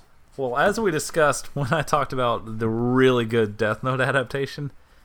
Around this time when this came out, Adam Wingard was one of my favorite up and coming directors. I love Really? You're Next a lot. The Guest is probably one of my favorite movies of this decade, and I cannot wait to make you watch it for the show. One I of these days I will. Love those movies. They have a style about them. They're visually interesting. They have good mixes of humor and shit like that. Like the soundtracks. I drive around to the Guest soundtrack a lot at night. I love those movies. And when they some Comic Con two months before this came out, there was like, "Hey, by the way, this movie we made called The Woods, it's actually a Blair Witch sequel, and it comes out in two months. Be there." Like, I've never been that hyped for a movie. I was so fucking ready. All the buzz coming out of it was like, "This might be better than the original, you guys." Which, whatever. But I, this might be my most anticipated horror movie in easily the last ten years. And then it came out. I'm so sorry, dude. I fucking love the guest so much. Even the Alex, the one we don't like, also loves it. We That- disagree on most things. The guest is the one you want me to watch. Absolutely. You're next Okay. is like fun, but the guest is way Okay. better. Uh, anyway, now that being said, uh, even though I think that the entire point of this movie was okay, the, the point of this movie was to make money. Let's not lie to ourselves here. Effort went in here, like real noticeable, tangible effort went into this, and I can't fault them for doing that. Now, I as much as I think this is a not just a bad movie, I think it's kind of a terrible movie. Uh, just I mean, it's, that's really kind of my personal opinion. Is I just think it's awful, and it's it's a misguided attempt here. Uh, That's there what I was going to use because like you can tell the writer director i have a very deep love for the original, but a lot of this is very misguided. It's the whole thing here is that they've got this uh, thing that they want to do, and they, they they don't get why the original is good. It's like saying that the thing was really good because of the gore. Now the gore was part of it, but it's also the feeling of paranoia. That being said, here's uh, what I'm getting around to here. One of the things that this movie does so well is it go, it keeps consistent the idea of paranoia. See, all these really great horror franchises need to have a theme that keeps them along. That's why the Halloween franchise is so dead, is because there, there's no real consistent theme here. Uh, even Friday the Thirteenth has a theme. You're running away from Jason. You got to get away from Jason. That's it's constant in every single movie except for the first one, ironically. But like, yeah, there's there's an idea going on with that. And it, with the guest, you're wait, that's not a series. Never mind. The what's what's another horror franchise? I don't watch this shit. Oh, your favorite Child's Play, Oh yeah, that they, they, they're, which is there you go. actually comic good now. well, yeah, sure it is. Hard G That's yeah. good. Uh huh. Sure I'm it gonna is. say- Yeah, they you got know? Stephen Dorff. Uh, isn't we'll it- Just pencil this in. shouldn't they just call him Stephen Dwarf anyway? Um, It's not even his name. it's a different person. Oh, whatever. I don't fucking care. Anyway, like the idea of paranoia here, I, I like it because I mean that's the thing is I mentioned I, I like the thing so much because of the paranoia. They keep it in this movie, and that's great because that's one of my favorite parts. So that's that's really good. Here's another good thing here, and I'm completely serious about it. The movie's best innovation is filming in the dark. They couldn't even do that in the first movie. It was technologically impossible for them to do it. All right. You're right, but I want to get to the biggest problem. The thing that made me not want to see it forever, and the thing that, like, honestly took me out of it for the first hour. I could not enjoy this movie. There are so many fucking obnoxious jump scares. Like, a near comical amount. Really? Like what? I have to admit, it's like okay, look, how do, how do I how do I put like a good jump scare? You ever see? I can't believe I'm saying this. Do you know ever see not- the woman in? I know what a jump scare is. Do you know? No, I was gonna say, uh, do you know what not- a not good one is? when you're filming something, you're staring straight ahead and it's deadly quiet, and there's a loud banging sound. It's just your friend going, "Did you guys hear that too?" Oh, yeah, literally, like how many times to the point where a character in the movie said, "You guys have to stop doing that." Like it's so fucking obnoxious that they literally have to reference it in their own movie. No, the worst is when she was like, like she's like filming herself and she's moving around the camera, and Ashley comes up and grabs her arm, and there's a loud noise when she does it, and like like a gasp and everything, and I was like, that's another thing that took me out of the movie. I was like, wait. They edited that sound. Yeah, They, there a they made it louder than everything else, and they edited out the steps of her walking up. She'd be walking over leaves and twigs. She'd be making noise. You would hear Ashley coming. They get rid of that entirely. There is nothing I hate more than a shitty, cheap jump scare. Like James Wan's movies, Insidious and The Conjuring, they're nothing but jump scares, but every single one of them is earned. There is never a fake out. It's never, oh, wow, you snuck up on me. It's never a cat. It's always something actually happening. This movie, it's nothing but. There was literally, I think, three within a two minute span of just loud noise. A guy coming out of the bushes. Oh, where have you guys been?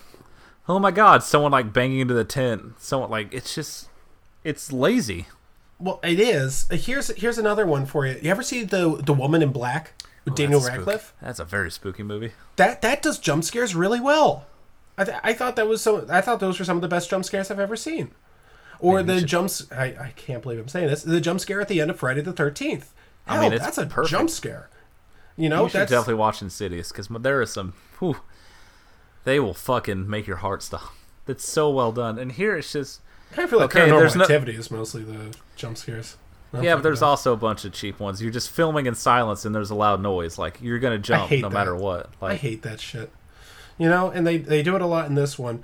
just Here's filming a still shot in pitch black and dead silence, and then something jumps into frame and there's a loud banging sound that doesn't that wouldn't exist in the world. Like, yeah, of course I jumped. That's that's a natural human reaction when something startling happens. Doesn't mean he scared me. It's, this movie's not going to stay with me. Okay, so anyway, Ashley uh, gets her get so foot- heated. Like I was scared to walk my fucking dog after watching a movie I've watched 15 times in my life. Yeah. Like Uh, it's not hard. So sorry, uh, Ashley uh, hurts her foot somehow. Uh, yeah. They spend a long time healing that foot and showing like, oh, we're wrapping stuff around here. Uh, you heard about the Dan Schneider rumors, right? Oh fuck! What? You know who Dan Schneider is, right? yes. Uh, he made iCarly shit like that. You did? Did you miss this Discord uh, discussion? Oh no! I mean, I always assumed he was a creep because look at him. Uh, well, yeah. First of all, uh, Better Off Dead, great movie. But it's a great movie. You should see it. Uh, he, he, he, this guy has a foot fetish. He really does. So where the the rumor floating around Hollywood is he might be the next Harvey Weinstein sort of thing. Uh, there's rumors floating around that he's the father of uh, Jamie Lynn Spears' baby, stuff like that. But the real thing that keeps coming up is he keeps showing feet in all of his things. He keeps advertising like their feet, like whose foot is this? All this foot, foot, foot, you know, foot fetish things. He might be totally innocent. I'm not making like uh, claims here, but I'm I'm going to say straight up that dude has a foot fetish. I mean, he totally does, and it's so obvious. Here, it was like they have a foot fetish, but they like they really hate feet. You know, it's like kind of like both worlds here. So it's like, why are we still seeing her foot? And you know what the payoff is? Me neither. So they move on, and they're camping, and uh, this is about the time where I wrote down verbatim. It's definitely a bad movie, but it's more worthless than anything else. It's hard to get mad at it. It's like obviously it was made for money more than anything else, but there was a seriously misguided effort to recapture lightning in a bottle. In the future, perhaps we should allow things to breathe before remaking them. You know, like there were just 31 years between the thing and the thing from another world. I feel so bad because if you listen to either the director or writer talk, like it's very clear they fucking love that first movie, and they like they pretty much got this job because uh, they both filmed segments, them and Eduardo Sanchez for VHS two, a found footage movie, and you know they met and chatted a bit, talked about Blair Witch, and they talked about how much he loved it. And that was the first director Lionsgate called when they wanted to reboot this. Like it was them and only them. Like they are huge fans. It's just it just doesn't work. You can't you can't recapture that for the paranormal Yeah. activity audience because that's what it feels like. It's like, well, audiences today who grow up with all these found footage movies where it's you know stationary camera, like they're not going to settle for Blair Witch, which you know to them has no payoff and is a bunch of people yelling in the woods. Like they tried to redo it for the audience that sees these movies now, and it just it made no money, so that didn't work either. This movie fucking tanked.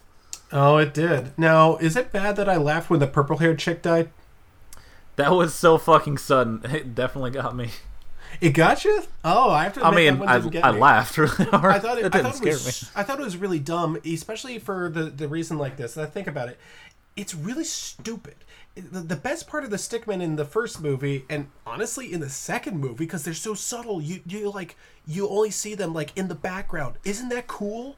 Like when you actually like take the time to notice them, that makes it so much cooler. what if there was a giant one and then they were surrounded by them? Like they they they actually walked into it or bumped into that giant one and made a big eh, loud scary noise. Of course it did, because I don't think he knows how to do scary things. It's like You're Next has a couple of jump scares, but it's mostly like a home invasion kind of thing. The Guest isn't a horror movie.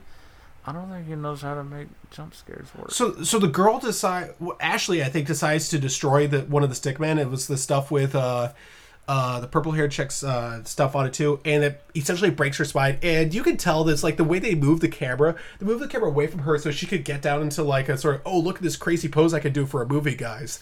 and like, and they play like a, a, a crack sound effect, like, oh, I can't crack my knuckles. Huh? Oh, guess whatever. Uh, it's a that's a shame. Uh, but it's like that was so stupid looking. Everyone's screaming and yelling. It's like I guess that might get the people in the theater, but now I know what the stickmen for. They're just voodoo dolls. That's not cool anymore. In fact, it's cultural appropriation, guys, from voodoo priests that I've But let's just have more things get backstories and explanations. That's Well- always scary.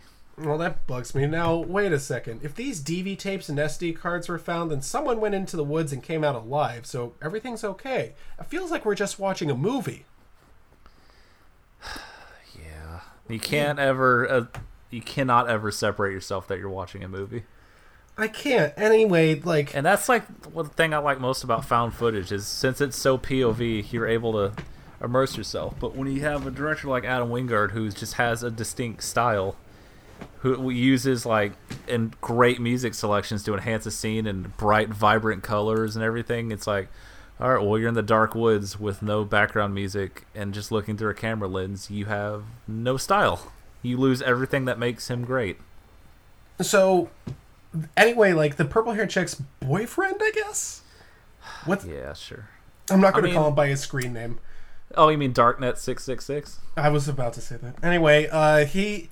My favorite thing about him is that they go away, and it's clear that time is moving differently for them than it is for everyone else. Love that. By the way, that's one of my favorite great things. Idea. That was a great idea. And better yet, uh, when he shows up again at the end of the movie, he's got a full beard. I love the time warp stuff because That's that's, so the thing cool. in the first movie's lore of like they're out there for a week, you know, just walking this tiny park. In reality, a couple days later, there was a search party like searching for them, but they couldn't find them because there's space and time fuckery going on with the witch. In this movie, they get separated. They pretty much kick him out because they find out he's a piece of shit. And they come back later, and they they look just absolutely trash and disheveled. He's got like a patchy beard going on. They're like, when's the last time you saw us? Like this morning. He's like, fuck that. We've been gone for five days. It's like, oh shit. Okay, I like this. This is interesting. Now I have to say I, I did jump ahead there. I did jump ahead and I was like, oh, you know, uh, they were there. Uh, they they find out uh, they this guy has a beard and stuff like that. They find uh, the house. I, dude, I gotta tell you, everything between them losing the purple haired chick and finding the house, it was just, it was just a waste of time. Yeah, honestly, like the last 20 minutes or 20, 30, when they get to the house, basically, I think that stuff is pretty strong regardless of everything else before it. I think it's very effective. It's a creepy shit. Her crawling around that sewer. Mm-mm. Nuh-uh. I do Oh. not do. I don't Oh. deal well with the Oh. descent. I don't like that shit. So you you thought you thought the sewer shit was scary.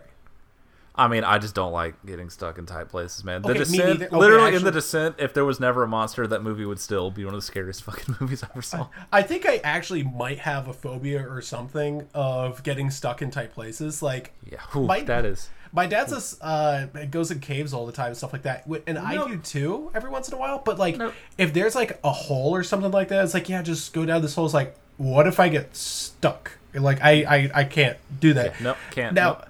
I have to admit, the way that was filmed, I thought that was the nadir of the movie. I thought it was the worst part of the movie. As soon as she got stuck, I was, I, I think I wrote down, that is so boring. I was just so bored for her stuck in the mud. I was just like, boy, are you guys going to do something? And the worst part about it is that there was no way that scene could scare me.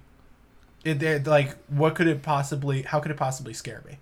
Like, what, what is there that could possibly, the, a rat's not going to come out. There's no black space for a creature to appear out of. She's, it's, it's in such a tight area that there's no way that she could, it, it could possibly scare me.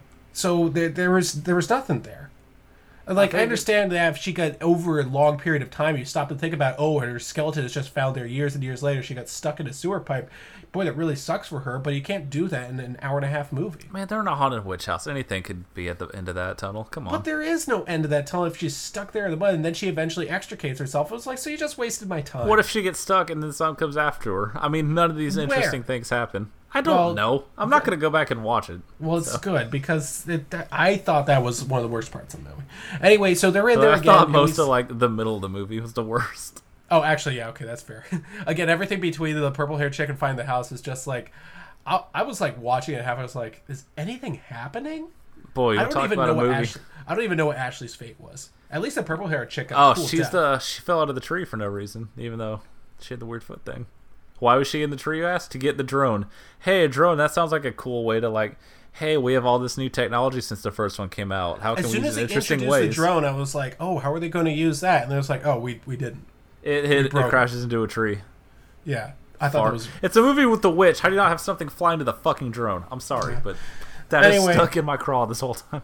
So he, so uh, they come across a crazy guy in the house, and he's like, "You don't understand. You have to do what the witch tells you to." I was like, "Okay, don't don't spell it out for me. I, I watched the first one here. Okay, buddy. I am deep into the lore. you know, I would have like pushed aside. As, Excuse me, I've been here before. Let's you know, come on. But uh, anyway, so she kills him, and uh, and she has both hands over her mouth, like, "Oh my god, I'm so sorry," sort of thing. It's like, fuck that guy. but uh, anyway, here's my question: Why does he have a camera? Um, because it's a found footage movie. Yeah, that's the that's the real reason. They were just like, "Oh, we got to keep on filming, guys. We got to keep Look, on filming. We need a new these- angle." When did Paranormal Activity one come out? Who cares? 2005? No, no, no, no, no, no, no, no, no. 2008. It had to be 2008. I I've remember. been watching uh, these found footage movies for a decade now. I remember Those because of the girl I questions- was dating. Those questions don't even enter my mind anymore. Like, of course they have a camera. It's a found footage movie. Whatever. Like, I don't care. I've sat through enough of these where that shit just rolls right off my back. I'm not saying it's a good excuse, but I don't even notice this shit anymore. Also, are you still there?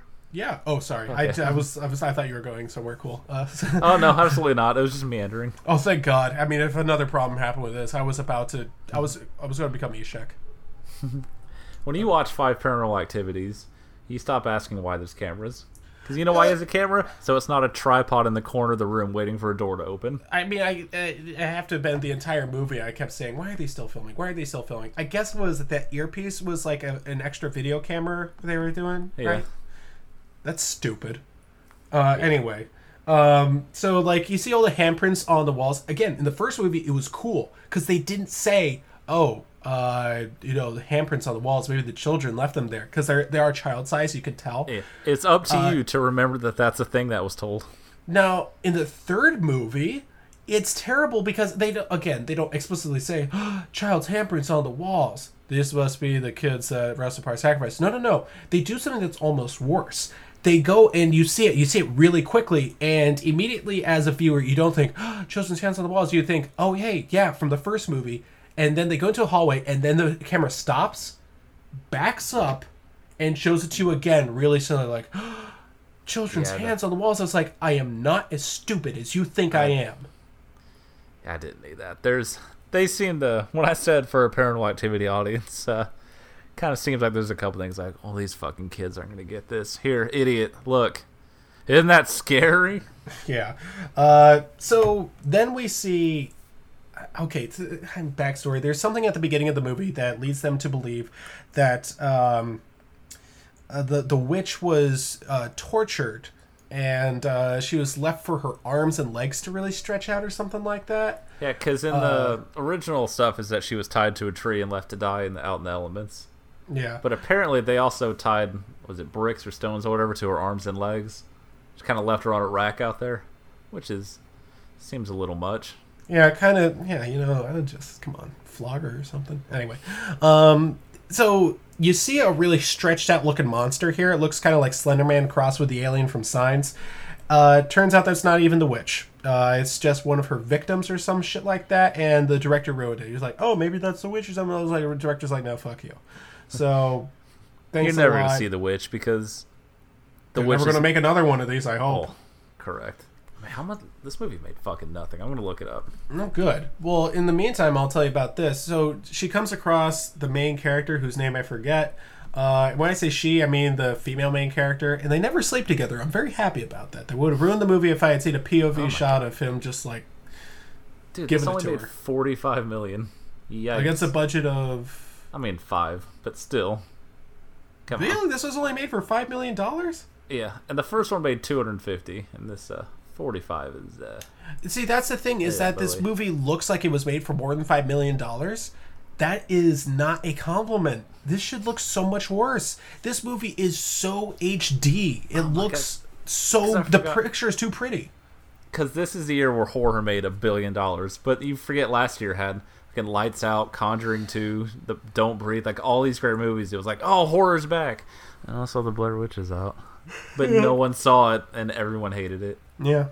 Well, I mean, everyone deserved a hit. It's not a good movie. I was so fucking excited. It's, I'm so It still hurts. It hurts me deep. Well, well, good news is we have Batman v I'm Superman. sure there won't be any upcoming movies at the end of this year that disappoint me. Oh yeah, of course not.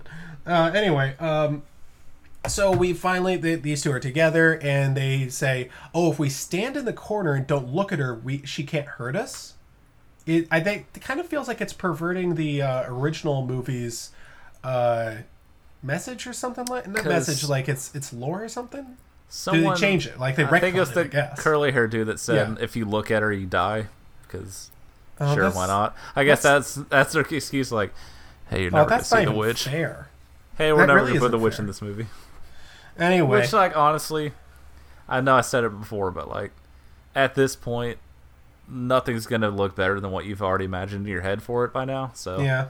Well, why bother? Like, just have different random shit be possessed. Like, it's gonna Now, be scarier I than being chased by a fucking giant witch. Do you think it has a pointy hat and everything? Uh, well, that's the thing is, yeah, is it going to look any worse than Bette Midler in Hocus Pocus? Put Anyway, a spell on you, Chris. uh, more like Now I put a. s- yeah, this movie put a smell on me. Anyway, Uh. uh, that reminds me, I was I was watching it at home in Maryland. Boy, the downstairs smells awful. We got three cats now. The litter Oh, box is right there. Anyway, it really puts you in the mood. Uh, so they're they're together. They're like, oh, if we just don't look at the witch, uh, yeah, don't look back, don't look back, don't look back. The guy looks back, he dies. I, I mean, come on, Well, I mean, come on. pretty much what we're supposed to infer is that the witch is inhabiting something and talking to him in Heather's voice.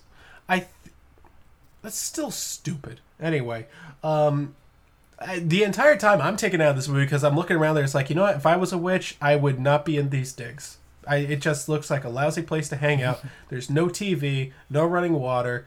How am I going to play PS4 over here? It's terrible. So How am I supposed to game in these conditions? I've said that so many times in my life. Uh, anyway, um, so that's I think the same reason uh, that the girl looks back. See, what they're doing is they're using the video camera to look back and they can see that thing, and it's still not scary. Um, so the reason she looks back is even dumber than that guy. So we assume we assume that that guy hears Heather's voice, and that's the reason he looks behind. She hears that guy's voice again. It's like you already know he's dead. He looked back, he's and he died, and he's dead. And you hear his voice, and you look back, and she dies, and it's the exact same ending from the first movie. The camera falls to the ground, and it rolls. End credits, no refunds. Yeah, my my biggest takeaway is just a resounding. Eh, you could do way worse, but if you're not a oh, fan Oh, yeah. of the series, there's no need to really bother with it whatsoever. Like I said, my final thoughts here. I don't hate this movie. I mean, how can you hate this movie? I don't It's- have strong enough feelings one way or the other. It's just a bad idea. See, that's the thing that makes it so different from the second movie is I hate the second movie. There's so many problems with it that the studio just perverted. The studio just tore it to pieces.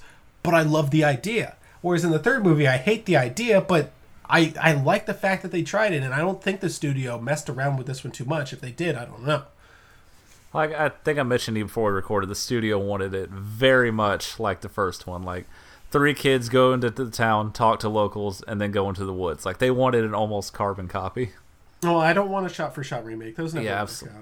Yeah. Like the second one, I just feel so bad. Like imagine putting all your heart and soul like your first Hollywood thing, and then a month before it comes out, they go, "You actually know we're just gonna do this," and just taking it away from you.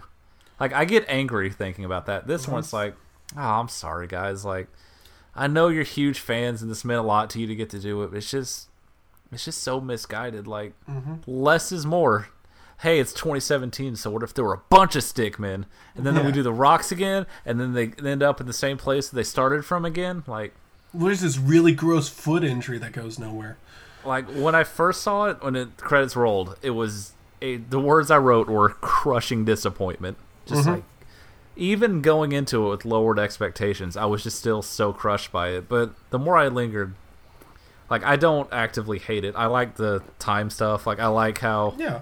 they see the the video on YouTube of the girl in the mirror, and then you realize at the very end that it's the girl in the movie. Oh, you Somehow- like that? I, I saw that one coming a mile away. I didn't even at that point. I was actually so angry watching the movie. I was just ready for it to end. I'll probably go back and watch it in a couple years, and I see myself probably liking it more. But Well, compared to other uh, found footage shit, probably it's one of. The I mean, I would ones. still take like two or three of the Paranormal Activities over it. I can't stand those stupid movies. Anyway, um, like I, I can't say that I respect this movie, but I, I have to admit, I'm glad I talked about the series, even though two out of the three movies are terrible. It's this is an interesting series, more so than fucking Leprechaun. That's got like 20 sequels. I, I like it a hell of a lot more than most series of movies. It's not a good trilogy. In fact, only one of the movies is any good, but that one movie is if it's not a masterpiece, it is very much like a magnum opus of uh, indie movies and found footage. I mean, it's not just the fact that it was a, well, not really the first found footage movie. I know Cannibal Holocaust, but I mean, it's so good at what it does and what it sets out to do, and it's so consistent that I recommend everyone see it just because you're going to learn something about movies here. It's not even, I, I'm not saying you're going to be scared. I wasn't scared watching it, but it, it is so well made. Like it's not the first, but see, the thing is, the movie came out like a month before it, called The Last Broadcast. It's a very similar thing, where people go into the woods to research the Jersey Devil and they end up dead. The difference is, it fucking sucks. I and never that's heard why of this. it's not very good. So that's the reason that this is the one talked about. You can be first all you want, but if you're trash, it doesn't really matter. That's a good point.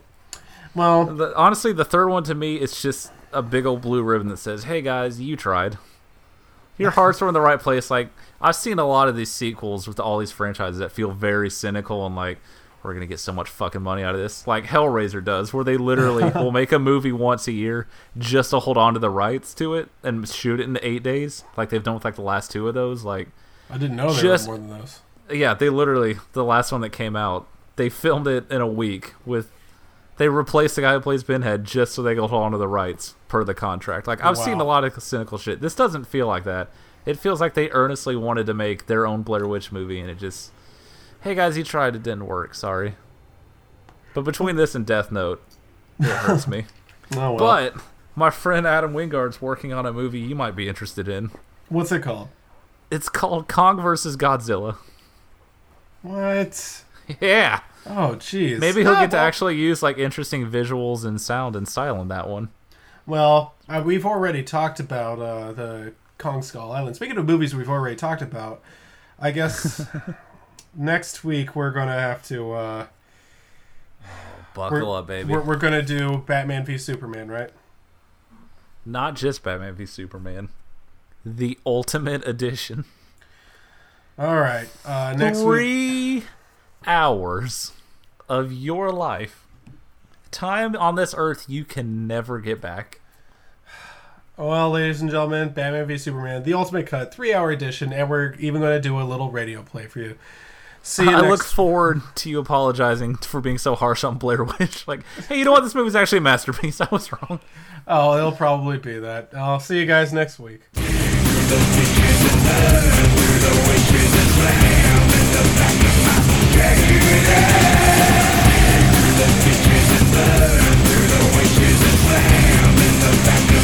Dragula.